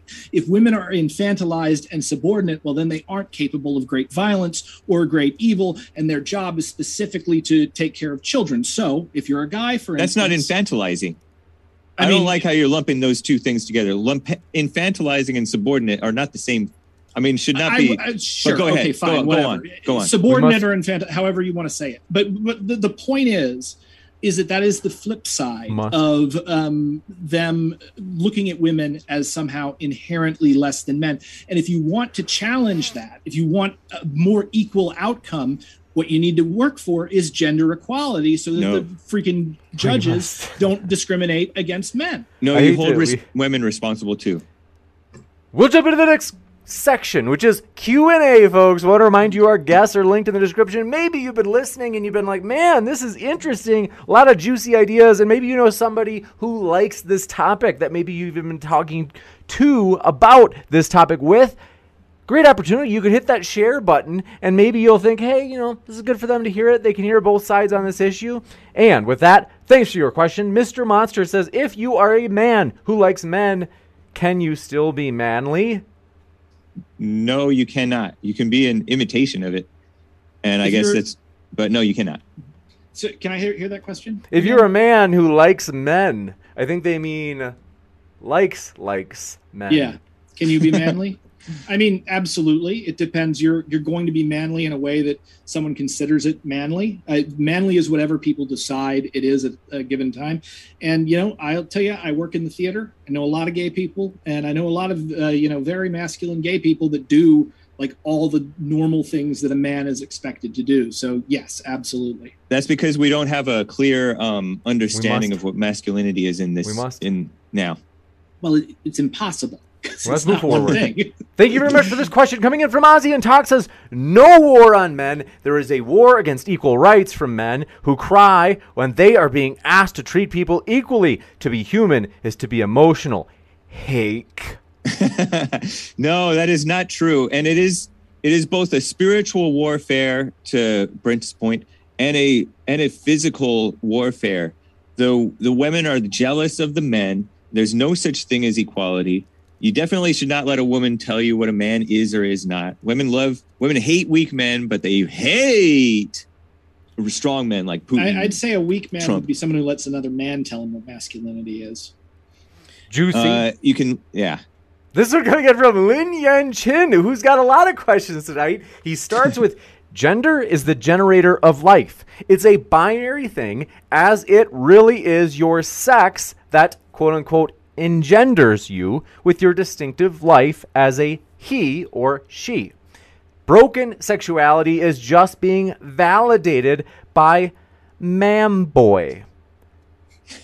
What's um, boy? Is that a new term? Like cat Maybe boy like- or sad boy? I'm I'm not sure. It may be mama's. It may be kind of mama's boy, or it may be mammy type of boy, where that's what it is. female-minded males. Yeah. Maybe you kind of female-minded Well, males. as I pointed out, I me and agree, that's deep, fought Lin like Yan cats Chin. and dogs. So yeah, I I'm definitely not a mama's boy.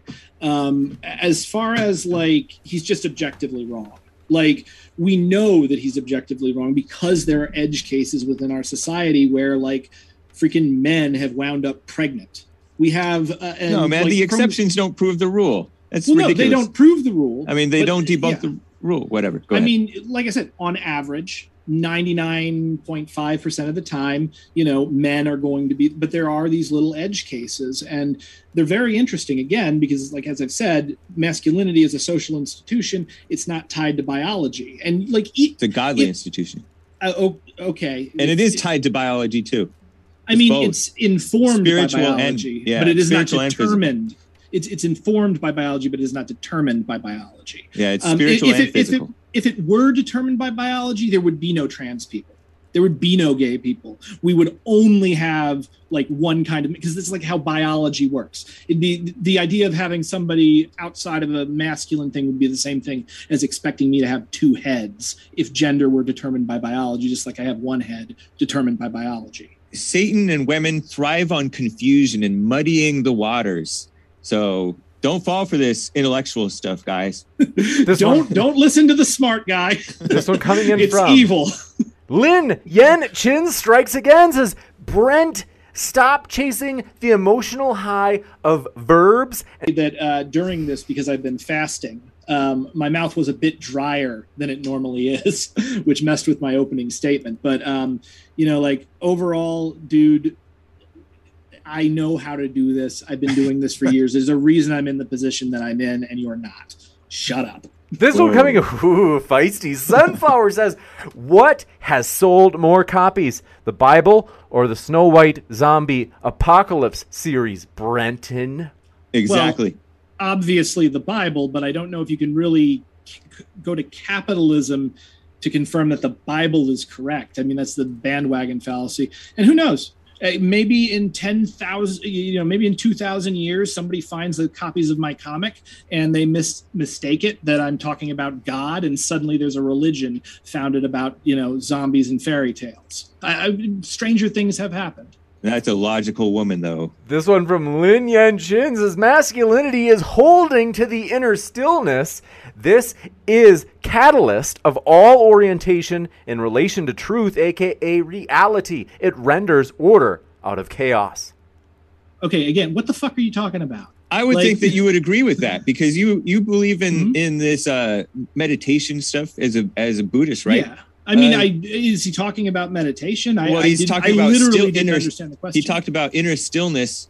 He said he said he said made a point about uh inner Mhm. stillness and then you you act from knowing rather than this this thinking and emotion stuff that the women operate from and and female minded mhm. males.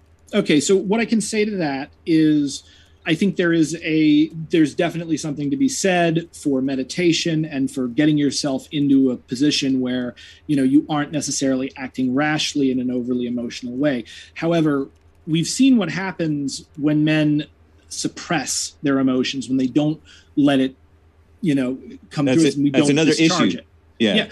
But but the thing is, like you look at back at these guys, you know, from the 1950s. Like my grandfather died of like liver failure, you know, at a very young age, like 66, 67. Um, and you know, he was the patriarch of his family. Like all of the all of the financial stuff fell on him. He never felt that he could be, uh, you know, open. My grandmother was entirely dependent on him and was like, like you know, very much a traditional wife. And after he died, she didn't really have much to do with herself because she hadn't been herself for so long. This idea of masculinity is actually really bad for men, and I will point you towards the uh, SJW cuck feminist soy boy George Carlin. Uh, look up Google George Carlin, the male disease, and he spells it out in a way uh, that's very clear and understandable by men, and is well before a lot of this like stuff from the feminists about toxic masculinity were, were began to come out of academia. But there's a there is a right way to be still and logical without so-called suppressing and being counterproductive or whatever that I you mean, were sure. saying. But anyway, Yeah, I- yeah. I- I just felt like the question just had a bunch of jargon from like like you you call things like sometimes you heard like a word and you like oh that's a commie word or something. right? So like a, a real commie word would be like for instance uh, if someone says dialectical materialism. Uh huh. They know what dialectical materialism means. You've probably never heard the term before. I have Oh, you have. Okay, great. So, wait, capitalism a stepping stone to communism. that's not dialectical materialism. Oh, okay. No, that, oh, the that's dialectic. That's the dialectic. Something, Uh, th- something like that.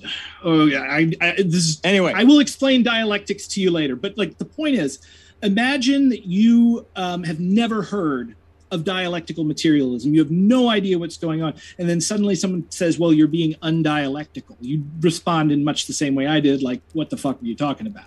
Yeah, don't use so much jargon when you're talking to someone who is outside of the specific community that you're in that uses jargon. This one coming in from do appreciate your question.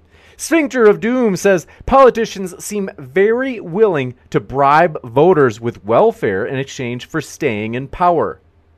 Yeah, especially uh, politicians and uh, what is that? The advertisers. You know how um, Brenton made a great point that um, hate sells, um, and that is the politicians appeal to the emotions of the women, and so do the media and advertisers. It's so true, Um, and they know- get us into the wrong things, like war in Ukraine or something. Well, you, um, so I, I won't touch the war in Ukraine thing right now, but um, what I will say is, so if politicians were bribing people with welfare to stay in power, and there there was there's something of a, a thing to be said for that because you got to think about like the political machines in like uh, early you know 1800s New York with Tammany Hall. There's probably definitely some of that going on, but politicians have systematically stripped welfare from and other concessions extracted from the state. Um, you know for since I, I think reagan since like the neoliberals took over and overran um, you know the new deal. So the idea that politicians are controlling people by offering them welfare they're literally taking welfare away from everybody. Clinton did that in a, in a big way. So uh, i don't think that uh, reality bears out that theory. Um, it could happen it's just not happening now This one from Mark Reed for Hake of the Hake Report. says since feminism is quote unquote equality and Jesus advocated for women and the poor, does that make Jesus a feminist and a female rather than a male? No, Jesus was a man. He was not a feminist. He did not advocate for equality. He did not advocate Whoa, for whoa. women or the poor. What, what about when he saved Mary Magdalene? That's not advocating for women. He who uh, That's being decent. he- That's being decent to all people. Yeah, may he who is without sin cast the first stone. They were just following the law, and the law said stone her to death. that wasn't women's equality though. I mean, I would say that equality. So when Jesus was crucified, And that wasn't for women, that was for Yeah. her. So when Jesus was crucified, who were the first people to see him crucified? To actually stand in the shadow of the cross? John and Mary hmm and You've like got uh, two women and a child. John was not a child. He was a disciple. Yeah. Wait, wait, wait, hang on. Disciple. John. Just the disciple whom Jesus go- loved. I gotta was- go back. Was yeah. John? Oh, right. Okay. So he was the one who's seen. He's the one who, who had to take care of Mary, I guess. Yeah, well, he's the one who was often seen uh, as the youngest of them, which is, I think, why I confused it with a child. Oh. And he was also seen to be very feminine. And in fact, like if you read the Da Vinci Code, I didn't never read this whole that. theory. Yeah, That's- there's this whole theory where he's he's secretly a woman. That's communist. I, I, no, it's just a stupid book. But like Yeah. the point is, is the three people who stood. It wasn't Peter. You know, it, it was the three people who stood in the shadow of that cross were the people that society said you don't matter, and they're No, the society ones who never invited said to that. see. Eh, not in so many words, but yes, Yeah. women were basically property back then. They weren't allowed to own things. They weren't allowed to control the society, and so like and Jesus they- never overturned that. yeah, but they're the ones who saw Jesus crucified, who stood in the shadow of the cross. And I would argue that one of the big things about that story that's saying is, is that those who are on the outside of society, the people that Jesus went directly to, those are the ones who have uh, the best uh, feed on the, those of us within society.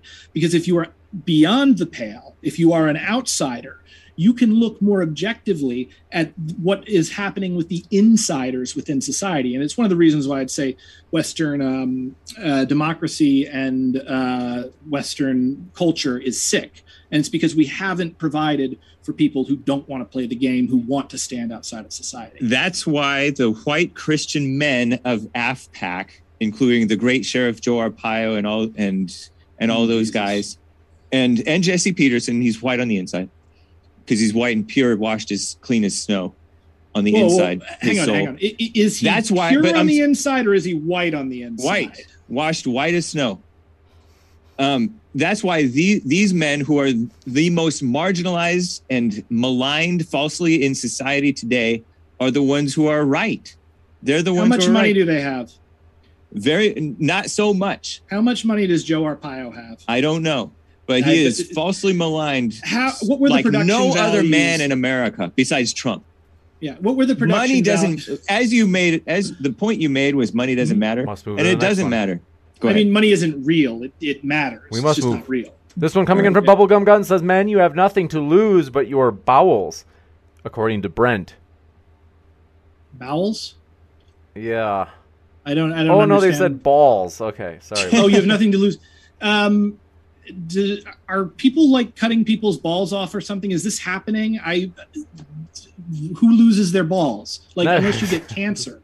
Next up, Lin Yan Chin says 10% of blacks became free during chattel slavery. About a tenth of them owned other blacks. The output was higher in white plantations versus slave ones.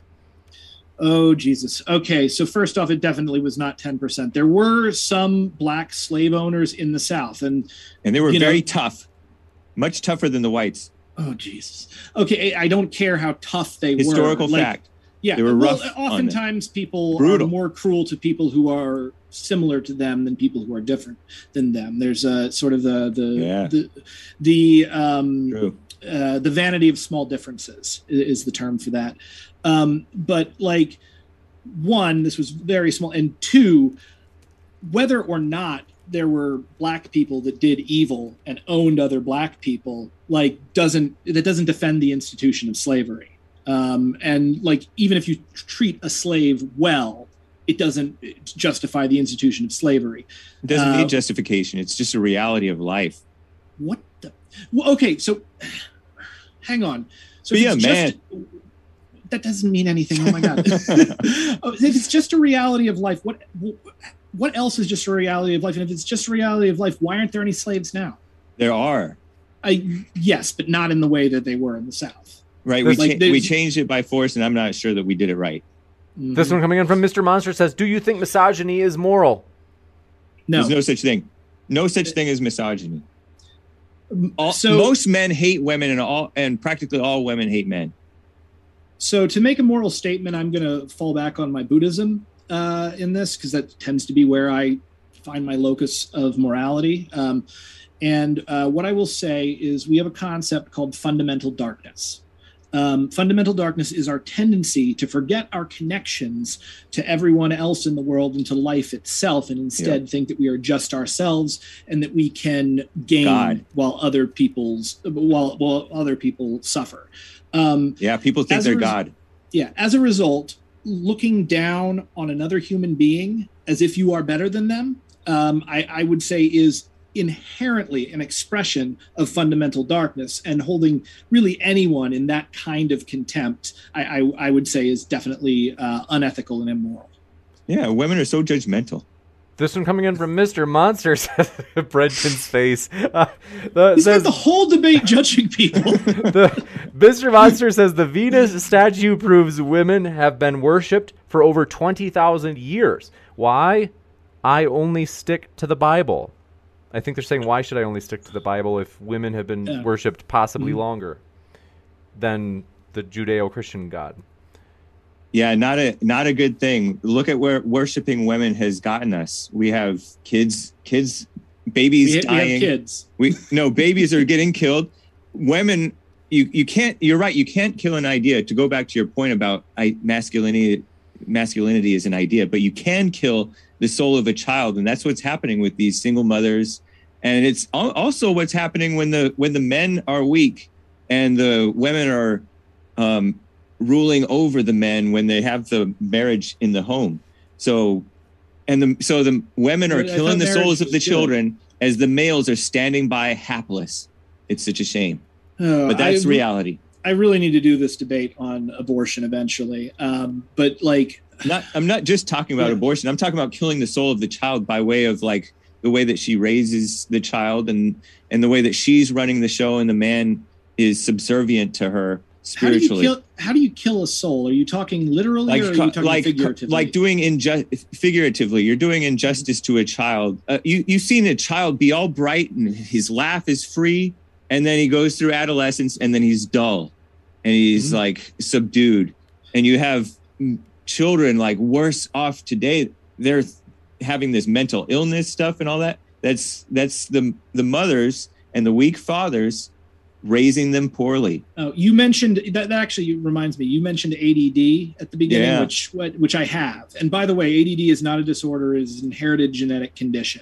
Uh, it doesn't fit with our current society now, right especially like, education right Yeah, but the people with ADD, we were the people who went out and discovered new lands and invented Yeah. new things. Um, it having it, it is a real condition. It does get in the way in certain ways, um, but it's also like almost a superpower. I have freaking hyper focus, and if I hyper focus on the right thing, I can sit there and write for seven hours straight, or you- I stare at a wall for forty five minutes. do you take ritalin or anything No, no. I, I, I, I took um, I took Ritalin for a short period uh, in middle school, and you mentioned middle schoolers like Yeah. checking out and becoming quiet. That's just that that's a phase of life. They're it is, but that's what's happening. There, yeah, that'll happen regardless. But no, like, it's just part of human that's what's happening. biology. Yeah. Yeah, but it's Um, also the spirit is breaking.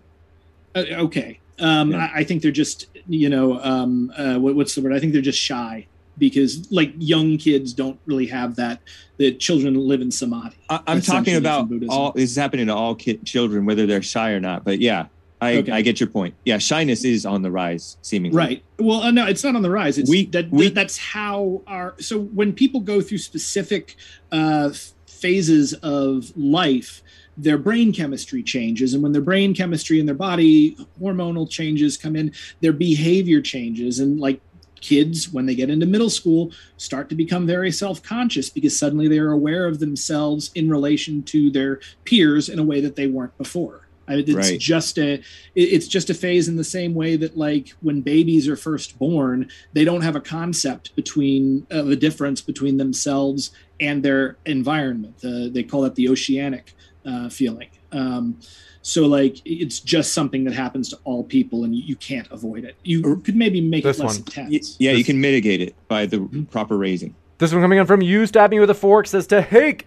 does manliness equal having a Johnson? If not, isn't being a man somewhat mental? If so, can't there be an infinite number of describable aspects to it? If so, who decides what aspects are or aren't manly? God does. There, it is more than be, just the anatomy. That's true. Funny, um, and uh, yeah, a man is what he needs to be given the situation. A man is a male who need who is what he needs to be given the situation, And that's why Trump is so deep and Putin. They're confounding the world because they're not intellectual like the females. They are just charging away, being men, and are you, you, can't are you saying them. men are are you saying men are stupid compared to women? uh, the foolishness of God is wiser than the than man's wisdom, which is the womanly wisdom. Yeah. So this. So if you want to call, if you want to call, are you calling Trump stupid or something? I uh, no, I'm Okay. not calling him stupid. Um, I like so. This is really interesting. Oh, because of my anti-intellectual thing. yeah, but Yeah. yeah. exactly. But but this is really interesting because you'll notice that you're um, gesturing towards a concept of God. And it seems to me that your concept of God is cast in the graven image of an ancient king of the Near East. Um, you know, and this is normal in the West, a lot of us, because we base our concepts of God on things that we understand, like human institutions. That's why, for instance, Catholic churches are set up in the same way that a medieval court would be set up, with God as the king, uh, and the priest sort of as like the master of ceremonies or, or whatever. Um, this is not God. This is very much a graven image.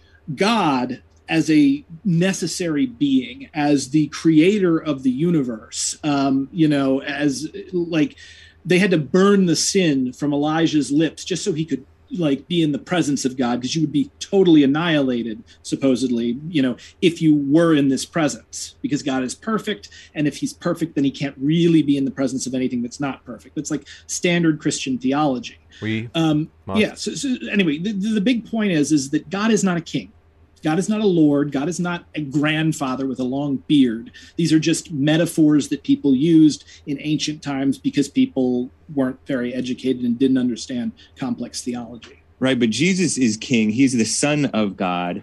got to give the And- last word, Hake, and then we got to go to the next one. And um, my thing about intellectualism, intellectuals will rationalize evil. They'll turn evil to be good and good evil. That's you why mentioned I that before. am anti-intellectual. This I'd one, like to see. mm, Go. This one from H.M.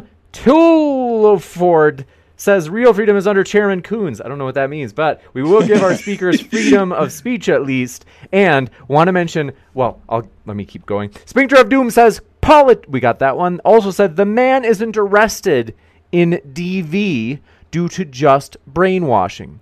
Feminists have lobbied for primary aggressor laws, quote, defining the aggressor as the one who has qualities more common among men.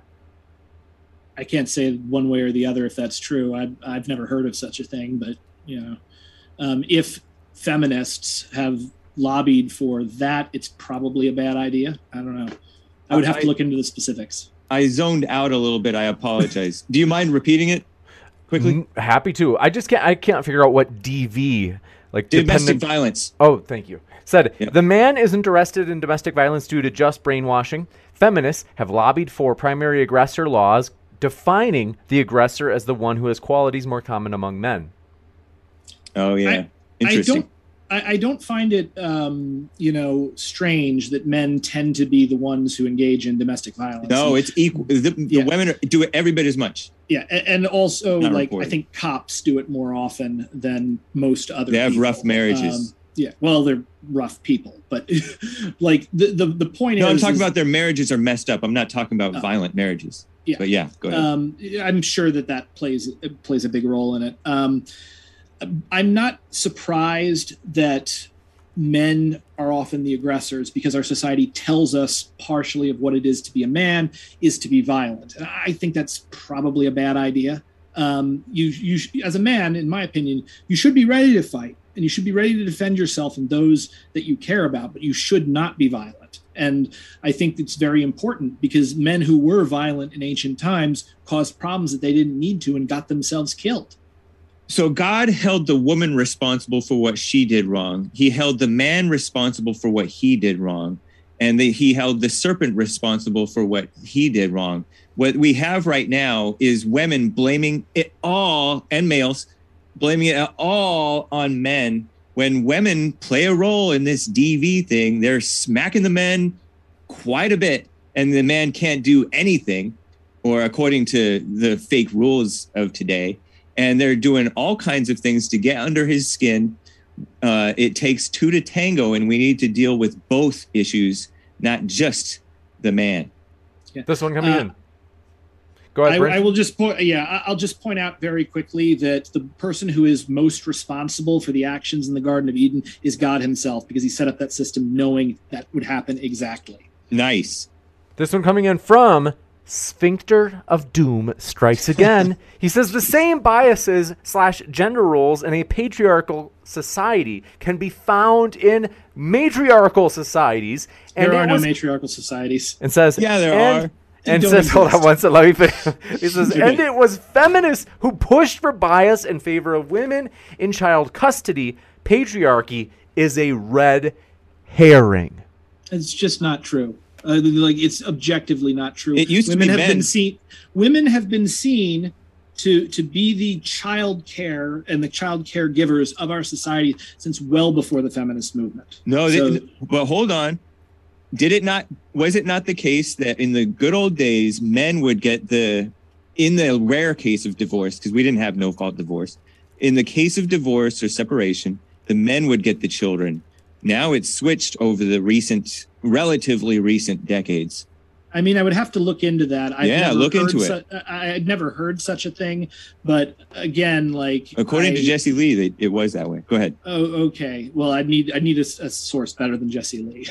There is no, no source. Um, I, I, I like enough. I, I'm a little surprised. Someday we, I think we might see Brenton being interviewed by Jesse. You seem like the type that he'd enjoy. I'd love to talk to him. To tell you the truth, he seems nice. to be a very interesting guy. I think um, yeah, it's like that'd be fun to see you guys interact. But this one coming in from Anna Ash says, Brent, are you aware that there is a difference between feminism and femininity? And if yes, would you yes. be able to explain?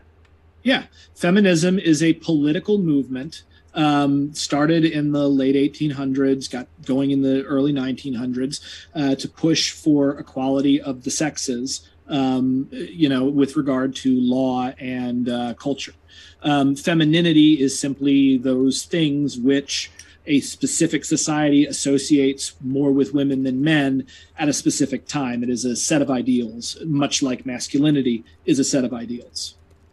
You got it. Thank you very much for your question coming in from Mitchell says, Why do most basement dwelling neckbeards hold your ideology? Brenton. Whoa. Uh, You're not, it's okay. You have a nice neck and a yeah. nice beard. Go ahead. I do have. Thank you. And by the way, yeah, no, no neck beard, just a regular beard.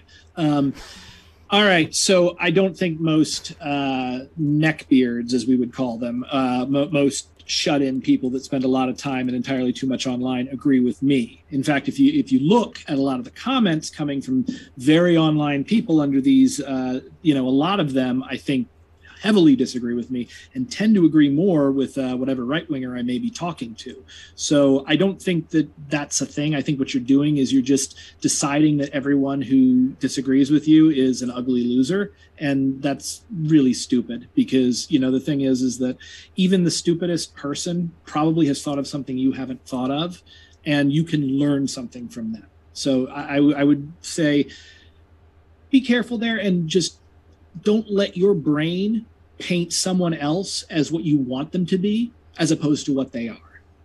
Sphincter of Doom says if a society has expectations of its members to be part of that society, why should one expect that society to support those who don't wish to adhere to those expectations and instead prefer to live outside of them?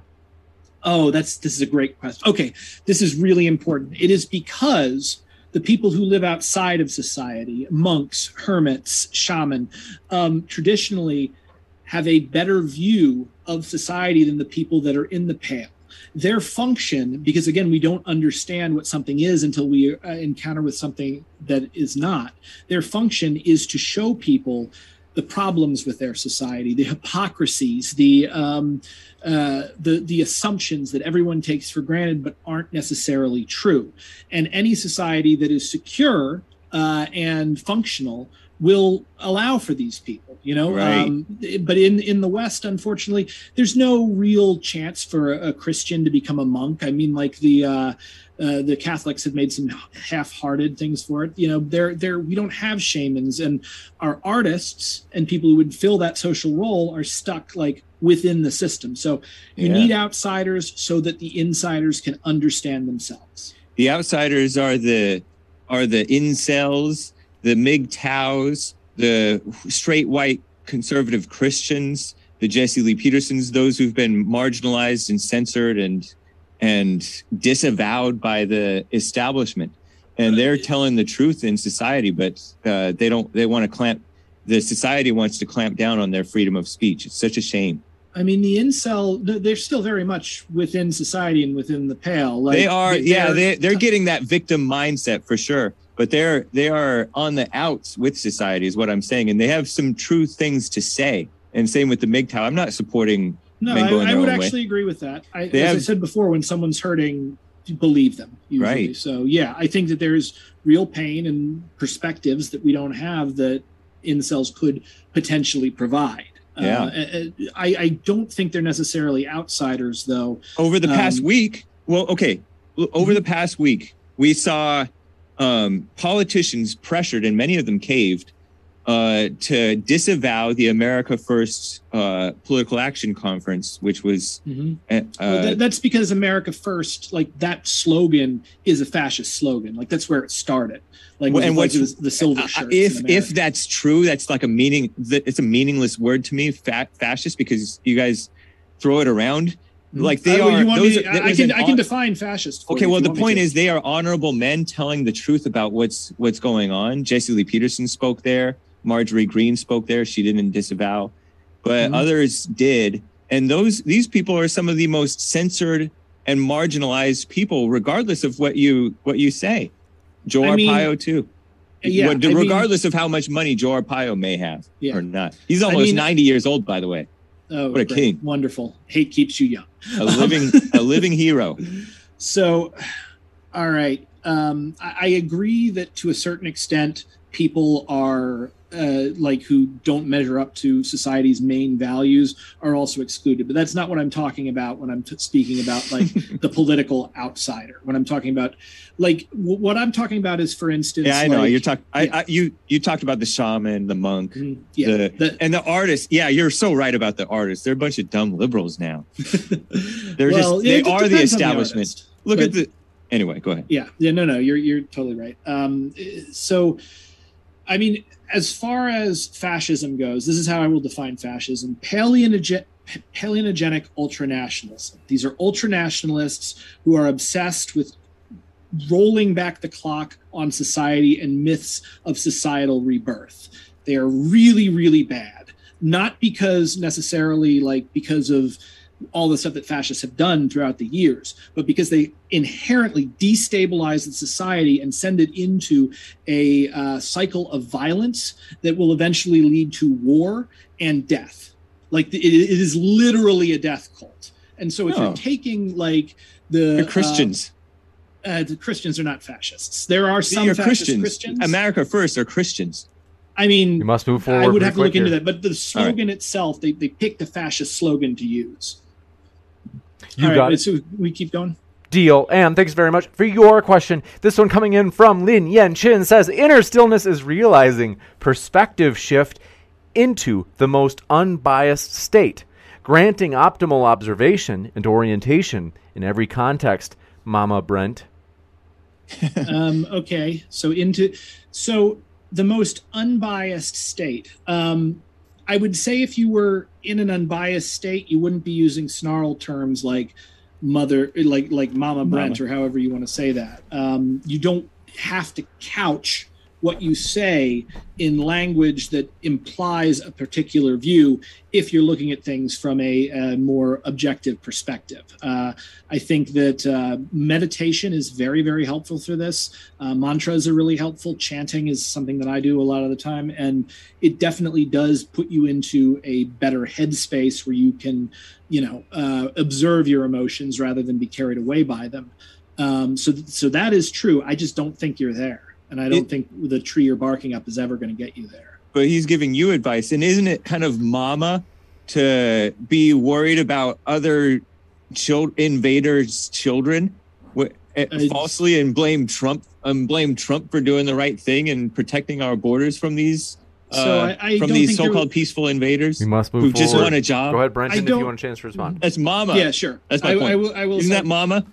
I mean, that's the Buddha that like compassion Buddha's is mama? key. No, well, this aspect of the Buddha, it, you would consider it uh, compassion to be uh, a feminine thing. I don't think it's a feminine thing. I think it's a human thing, and it's one of the things that like when you are advanced in your spiritual practice and, and perspective, you will gain a huge amount of compassion for other people because they're still, you know, the great uh, Brahma, they're still the universe uh, expressing itself in a specific way. It's the universe eyeing. Uh, and we can talk about that because it's like high level religious stuff. But, but, Trump has great compassion for those people. He this was, one coming he was doing right. From Sphincter yeah. of Doom says In the mid 19th century, Catherine Norton and her feminists spearheaded the quote tender years doctrine, shifting custody from fathers to mothers. Brent.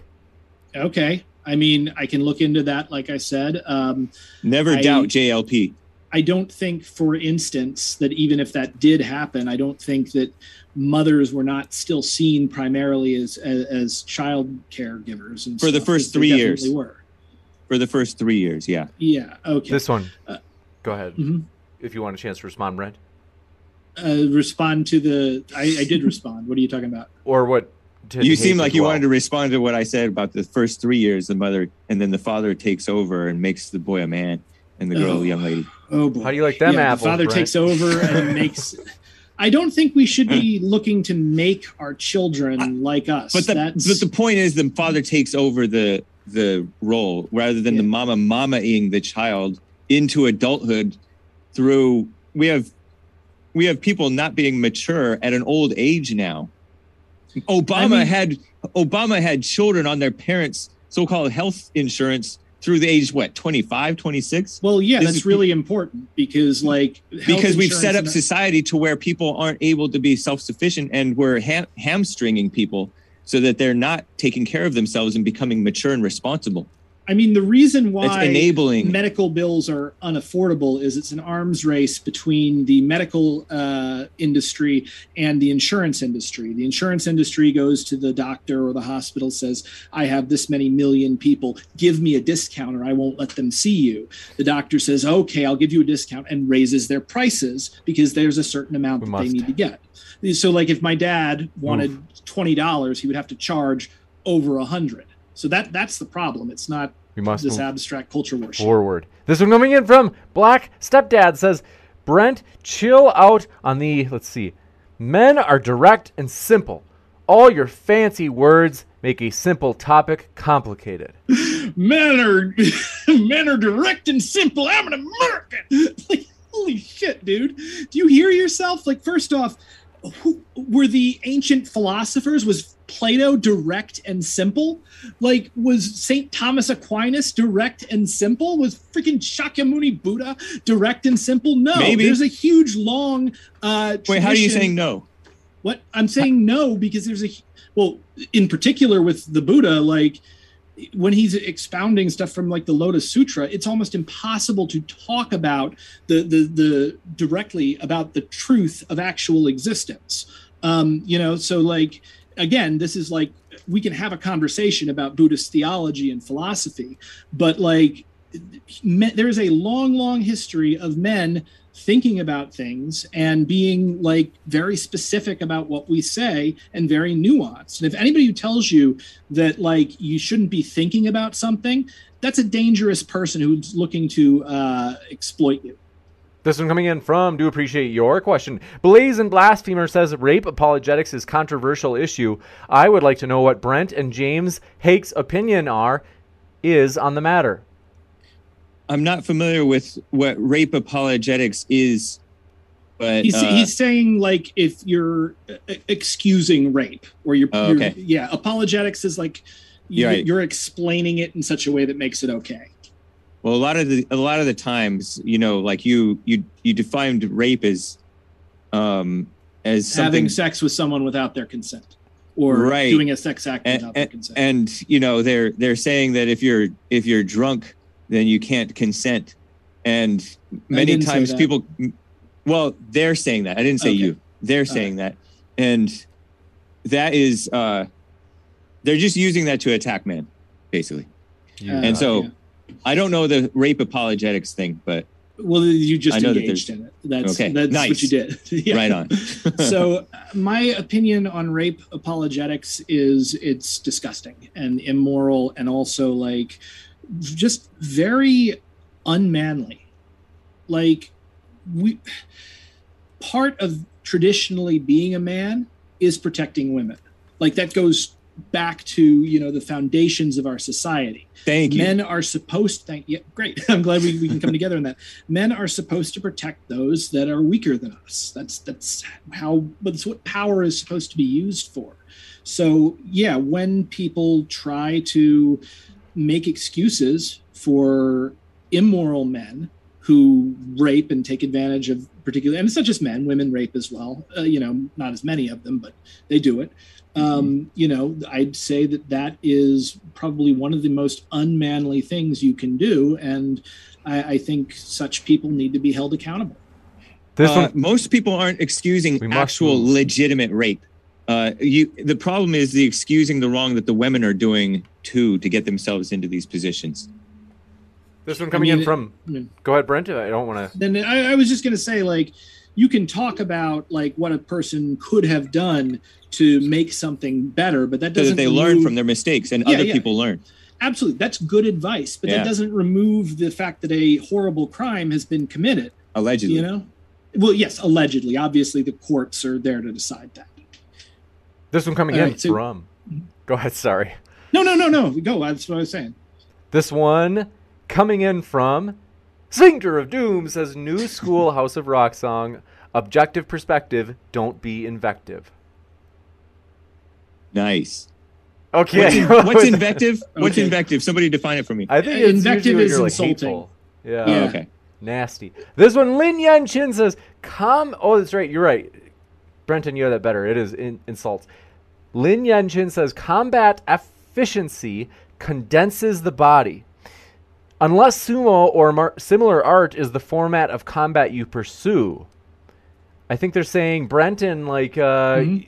I think they're saying like men have condensed warrior-like bodies, not like sumo. You know, uh, where the So he's, Their he's, he's masses calling dispersed. me fat. He's calling what yeah. Yeah, that's I what he's doing. He's calling me fat. I So I I, I, practice uh, Kyokushin karate. Uh, I fight as a heavyweight. Um, and uh, yeah, like there is something to be said for men with smaller bodies. I'm just not a small guy. I'm like six two. Um, you know, Nice. I have spent my life doing crazy shit like hiking the Appalachian Trail and leading international wilderness expeditions. Um, like that's just me. Um, you know, some they're smaller men. Like I ran uh, the Chicago Marathon in 2010, and I had a much harder time with it than smaller guys because uh, you know I'm I'm a tank and they're a sports car. But you know that's everybody's different, and that's uh, perfectly okay. I didn't think that they were like personally addressing your physique. I thought it was more that they were talking about like combat sports. I'm sorry. So anyway, so Yeah, it might I not mean- have actually. I mean, there's look, there's men who have done the kind of body conditioning you can do for Kyokushin karate, like who are much smaller and thinner and more compact than me, that can kick the shit out of me. Um, several of my instructors were like that. I'd be huge. I could hit much harder than them, but they were still really able to just get in and, you know, obliterate me because they'd worked at it longer and uh, they had been able to condition their bodies to a point where they could absorb even the really heavy hits I'm capable of delivering. So, yeah, there's something to be said for that. I just think like there's a bunch of different body types and those body types can fight in different ways. A great example was the um, right. the the woman in the Kyokushin match. We must- the the the female world champion. She I was didn't know really you were tall, s- had long legs. I didn't. Sorry to interrupt, but well, Yeah. I'm not sorry. I, I didn't know you were six foot two. Doesn't that feed into? Isn't it just more natural for men to lead? I mean, you said that it was. You said Um, that it is. I mean, I don't think that. I would say men have traditionally led. I don't think it's necessarily natural for men to lead, but like I'm a leader. Uh, I have been for most of my life. You know, I run my own business. Before that, I was a manager. And You lead your wife? hikes. Uh, no, me and my wife are partners. Um, No, like, don't say that. That's that's that's the homosexual uh, propaganda, and it's the homosexual propaganda is having wait, wait. Partnership. it's having a wife that you love and respect. No, no, no. I'm talking partnership, and partnership, and equality, and all that stuff. That's part I- of the I mean, attack we're- on the men. partner- no, Part- we're it's partners in the sense that we wife. work together. Yeah, like like we we are a team, and like and she's different. under you. No, she's not. This I one mean, came in. Sometimes Let's- she's under me, but Let's we won't get into that. Let's Lin. Chin. Okay, just got a mental image. This one from Lin Yan Chin says no. He claimed that fighting made men bigger over time. That is an older super chat negating his I'm- claim. Uh, His- No, I, I didn't say that. I Yeah. said it makes sense that men would be taking a leadership position because we are expected to fight. I don't think. and that's Like, why we're I mean, bigger. Yeah, You, said that we. that- You said we became bigger because we were fighting. We were expected to fight. um, yes, you said I- something like evolutionarily or something. the, so a lot of species have larger males for this exact reason. Um, like it doesn't necessarily mean that you're always better at fighting, um, but like you look at a look at a hen and look at a rooster.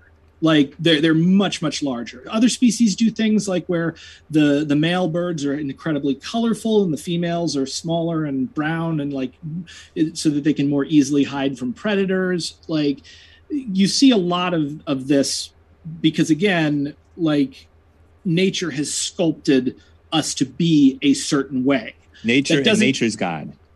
uh, oddly enough that's the most correct thing you've said about god all this entire time Nice. We Um, must move forward. But this one coming in from do appreciate it. I think that is. We do want to let our guests out of here because it's been so long. I want to give you a couple Thank of you, things. guys. Folks, our I, I can guests stay our guests are in the description box. You can find their links and you can hear more if you'd like to hear more, as we really do appreciate both Hake of the Hake Report as well as Brenton. It has been a true pleasure, you guys. Yeah, Yep. thank you. Appreciate both of you. yeah I- it- it- this was a very fun conversation so thank you james and james 100% our pleasure. I will be back in a moment, folks, with a post credit scene to give you some updates about juicy debates like the one that you can see at the bottom right of your screen right now. As well as, I got to tell you, you guys, thrilled that, what was it on Thursday? Uh, got big news about that debate that we hosted on Thursday. But I'll be back in just a moment. I want to say one last thanks to our guests who are linked in the description, and I'll be right back.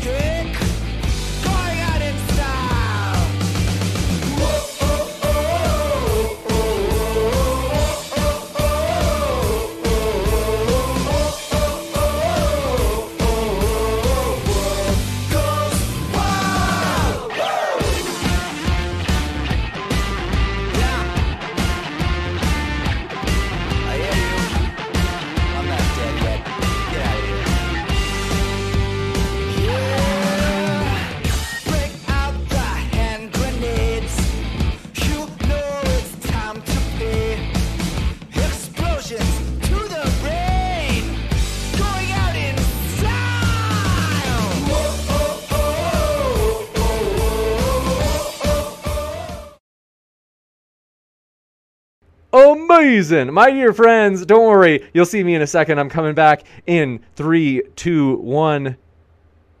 Where am I? Full James. Oh, that's right. I've got to reopen Zoom. I do want to tell you Thursday, big news. We on Thursday night hosted a tag team. It was a controversial topic, obviously. Some people were like, hey, you can't host that. It was on whether or not Russia was justified in their current, uh, you could say, move that they've made on Ukraine. And it was true. Some people were triggered and they were like, hey, how dare you? How inappropriate. I've got to tell you, though, folks, we raise over $400 for Worldwide Orphans, an organization, a charity with a great watchdog rating, and they're helping orphans throughout the world. And that's something we were excited about because, in addition to hosting a fair platform, we are absolutely passionate about. We want to make the world a better place. And it's one thing to talk about it, it's another thing to be about it.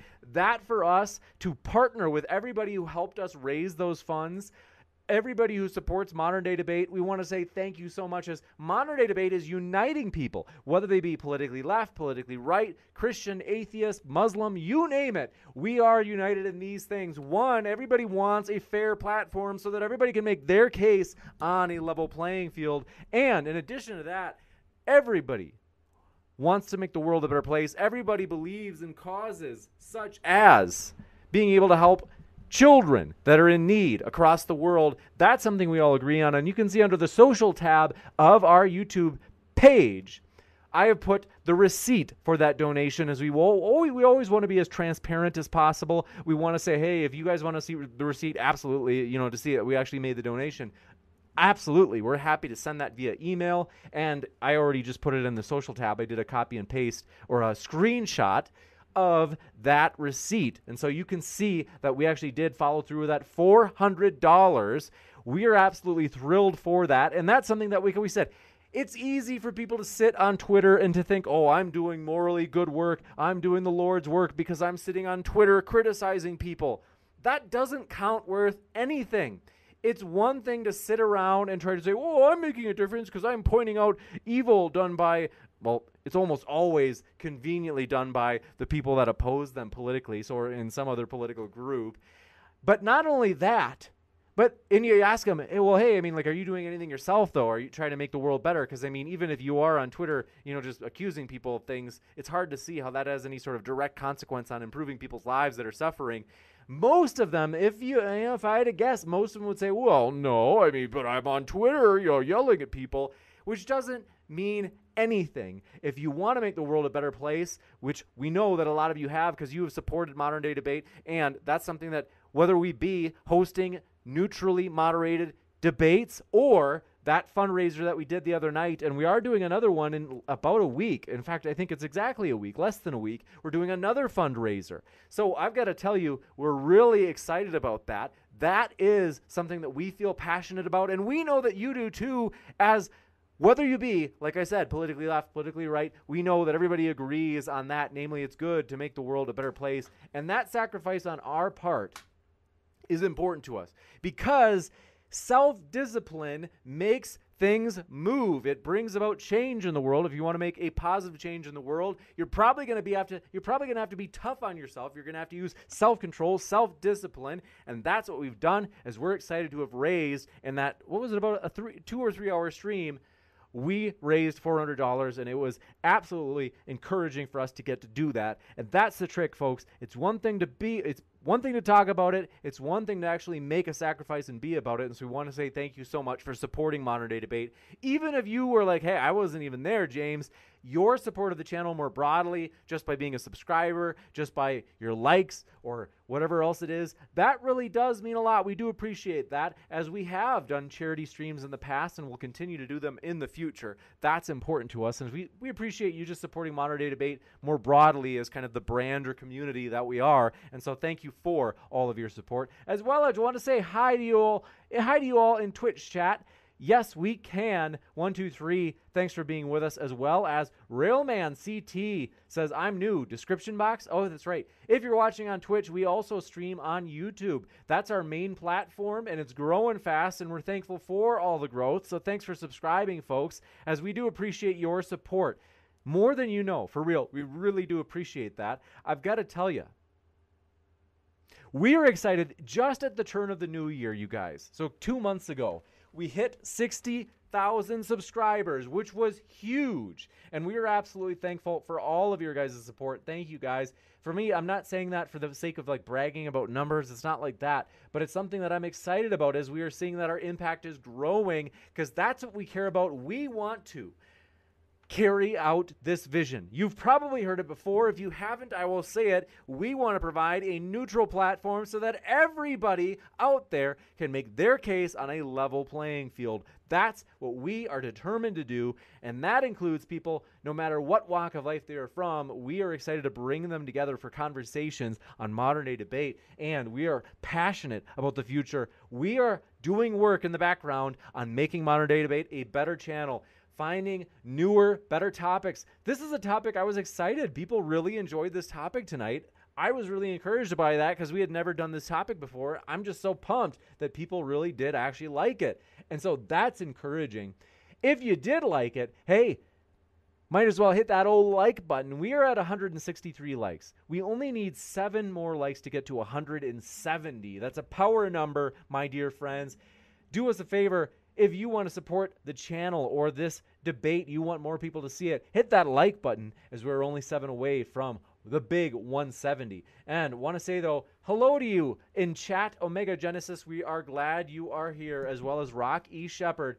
Pumped to have you with us. Sideshow Nav, thanks for being here. Pawn Poker, thanks for being here. DM Jones, glad you're with us. Time Lord, glad you're back. Tinkle Tink, glad you're back as well. Sade Matish, Am I saying it right? Let me know. We're glad you are here. And Kimba94 says hashtag help other people. Yeah, absolutely right. Kimba, we are excited about that. Is that, like I said, we know that a lot of people, a lot of influencers, and that's why I'm really trying to point fingers at, frankly, is I don't want to say, I don't want to just kind of do the old like pointing fingers thing, because like I said, everybody does that on Twitter so much that it makes you sick. But I want to say, for those people that try to get on the moral high horse on Twitter, you might want to check and see like are they actually doing anything because a lot of people get off to just pointing fingers on twitter and saying oh this person's you know greedy or they're a grifter they're bad they're evil whatever else but they don't do anything themselves. It's like, well, wait a minute. And amazingly, I've seen some sometimes for the for example like this, they'll go, "Oh, you're you're doing that topic, you're hosting it as a debate, and you know for greed." And which is ironic because the last debate, like I said, we gave 100% of the super chats away to orphans. But nonetheless, they'll say it's, it's for greed that you're hosting that that topic. And it's like, well, wait a minute. First of all, we gave away the super chats to charity. But second of all, it's like, well, wait a minute just because we hosted for a debate, it's about greed, but they can host it in an essay video where they just give one point of view, their own, and it's not a debate. And in that case, even though theirs is monetized, it's not about greed. It, quite the double standard that like their friends will do like essay or maybe even they, they themselves will do essay videos on the same topics that we just have debates on, and they'll say, but but if you do a debate on it, well then it's for greed. And uh, amazingly though, like I said, uh, they love to accuse. There are some people they are just accusers. They love to accuse. Believe me, though, we are going to make it, brah. We are excited about the future. We have big things in store. And like I said, we are working on improving ourselves. Folks, questions like the question tonight, you will never even see on the mainstream media. You are not going to see a fair debate on CNN or whatever else it is, Fox News, MSNBC. You're not going to see a fair debate on this topic you know that it's always going to end with you know the, the side of which the audience at whatever news station it is wants to hear speak last which is usually their side is that it's always set up it's overly produced such that you can clearly see the mainstream media is always pushing a narrative of some sort that's not what we do here, though. Something different is happening here at Modern Day Debate. We really want it to be fair. We want to let the chips fall where they may. We want to let a thousand flowers bloom. It's authentic. And that's the thing that people are looking for as they are sick and tired. That's why Joe Rogan has grown like he has, is he's at least authentic no matter what it is you might let's say you have disagreements with him fair enough i don't agree with him on everything i will say this though his podcasts, which, by the way, we do have a podcast. If you haven't looked for us yet, find us. It's Modern Day Debate, just like the, cha- the name of the YouTube channel and the Twitch channel. But I've got to tell you, it's at least authentic on the Joe Rogan experience. And it's authentic here because people are sick and tired of the mainstream media pushing this narrative, working so hard to make sure that their view that they desperately want to get out there is put out there. So for us, we would say, hey, we are seriously going to work to become an opponent and competitor. A competitor basically competing with the mainstream media, and you're like, James, uh, come on, you've only got 66,000 subs. Don't get me wrong. Like, that's, a, you know, not bad. That's tens of thousands, but that's pretty small compared to CNN. Hey, you know what? Back when CNN was huge, when Joe Rogan first started, it took him 13 years to get where he is. We've already been going for three. It could be in 10 years we are as big of a power relative to Joe Rogan and the you could say mainstream media, we could be that big to where we actually are a genuine competitor of the mainstream media because people want fair debates. And that's something they're not getting from the mainstream media. It's going to take time, but believe me, we are determined though, and with time, with continual chipping away and consistency improving, which is what we are doing, we believe we're going to get there. We will find a way. And if you have any doubt, follow me. I will show you that we can do this. And I am committed for the long run. I am absolutely committed to modern day debate. I love what we're doing here. I'm excited about it. I love getting to do this whenever I can. And I'm excited. Starting in April, we're going to have a lot more shows. It's going to be about two a week on average in the next month. And then we're going to kick it up to probably maybe three or four, maybe even five times a week sometimes in you could say after the first week of April gets done. So we are absolutely committed. My dear friends, we have got big things that we are dreaming about and pursuing. It's not just about dreaming. We are actually taking steps, working on improving ourselves and saying, okay, where can we clean this up a little bit? Where can we fix that up a little bit? Where can we improve? And then putting in the work to actually do it. So we want to say thank you guys for your support. We do appreciate it. No Valve Gate, thanks for being here. I see you there in the old live chat. And Omega Genesis, thanks for your kind words. Says good stuff. Keep it neutral. I appreciate that, friend. Niner three thousand, thanks for your support and for being with us. And Old School, thanks for being here. Bloodstained Hands, glad you are with us. Stephen Will, glad to have you here. Danimal, glad you're with us. Christine Stewart, good to see you again. I see you there in the old live chat. Stephen Will, thanks for dropping in. We are glad that you are here. And Lin Yan Jin Chin, thanks for coming by. And my dear friends, I've got to tell you, I do like getting to say hi to you. Mitchell, glad to see you there in the old live chat. Rob Nunn, thanks for dropping in. Based America First, we are glad that you are here. My friends, Rocky Shepard, good to see you as well. I am excited though. Want to say thanks for all of your guys' support. Thanks for our super amazing channel members. And we do have channel memberships. And for our amazing members, we do shout them out at the end of each debate. So I want to say Don Fulman, Ozzy and Tox, and Scott Mitchell, thanks for your support as amazing level members in our channel membership. And my dear friends, we are excited though. I had mentioned last thing. If you listen to this tonight and you're like, you know what, I have a friend who might actually you know, maybe it'd be good if they heard this debate because I was talking to them, you know, recently uh, about this. Is there a war on men, or is this kind of is there a favoritism for women in our society versus for men?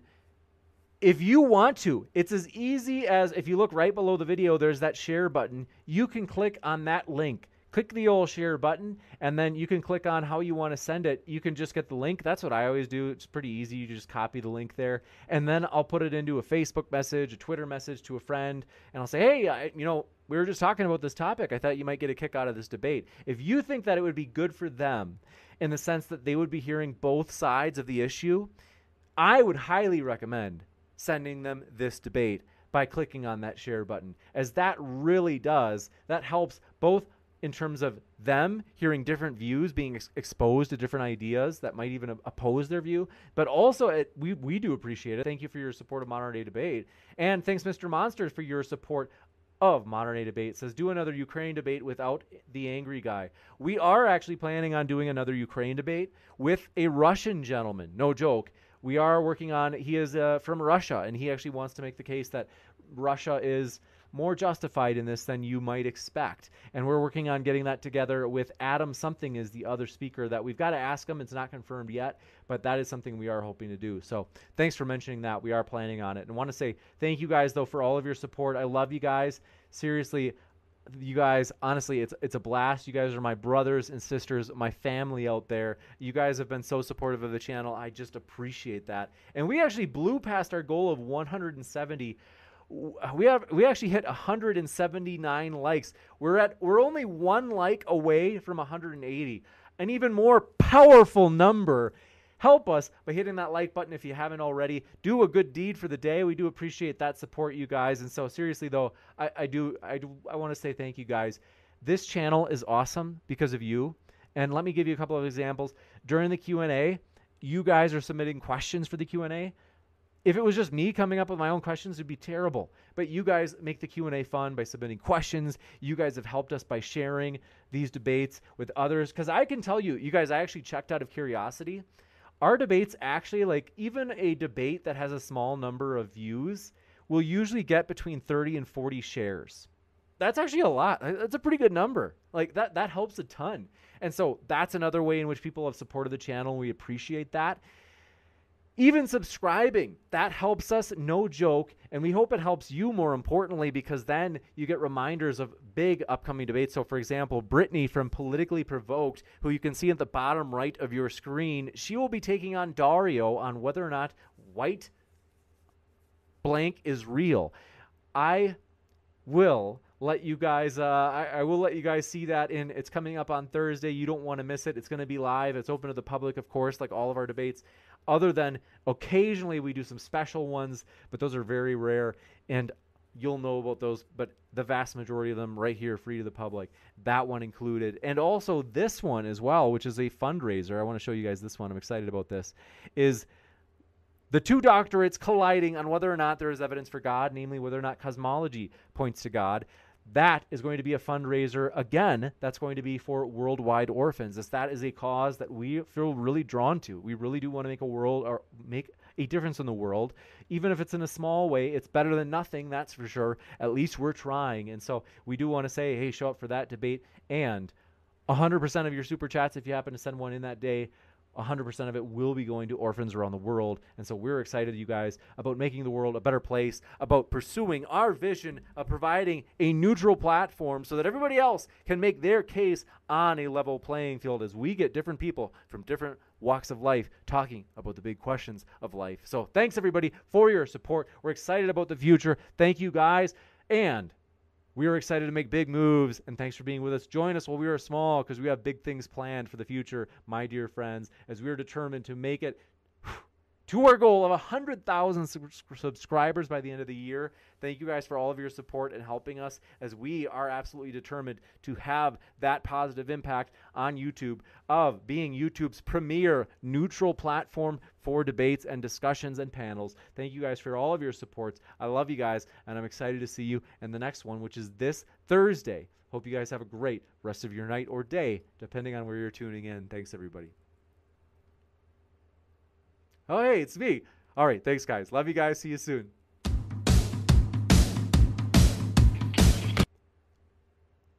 Amazing.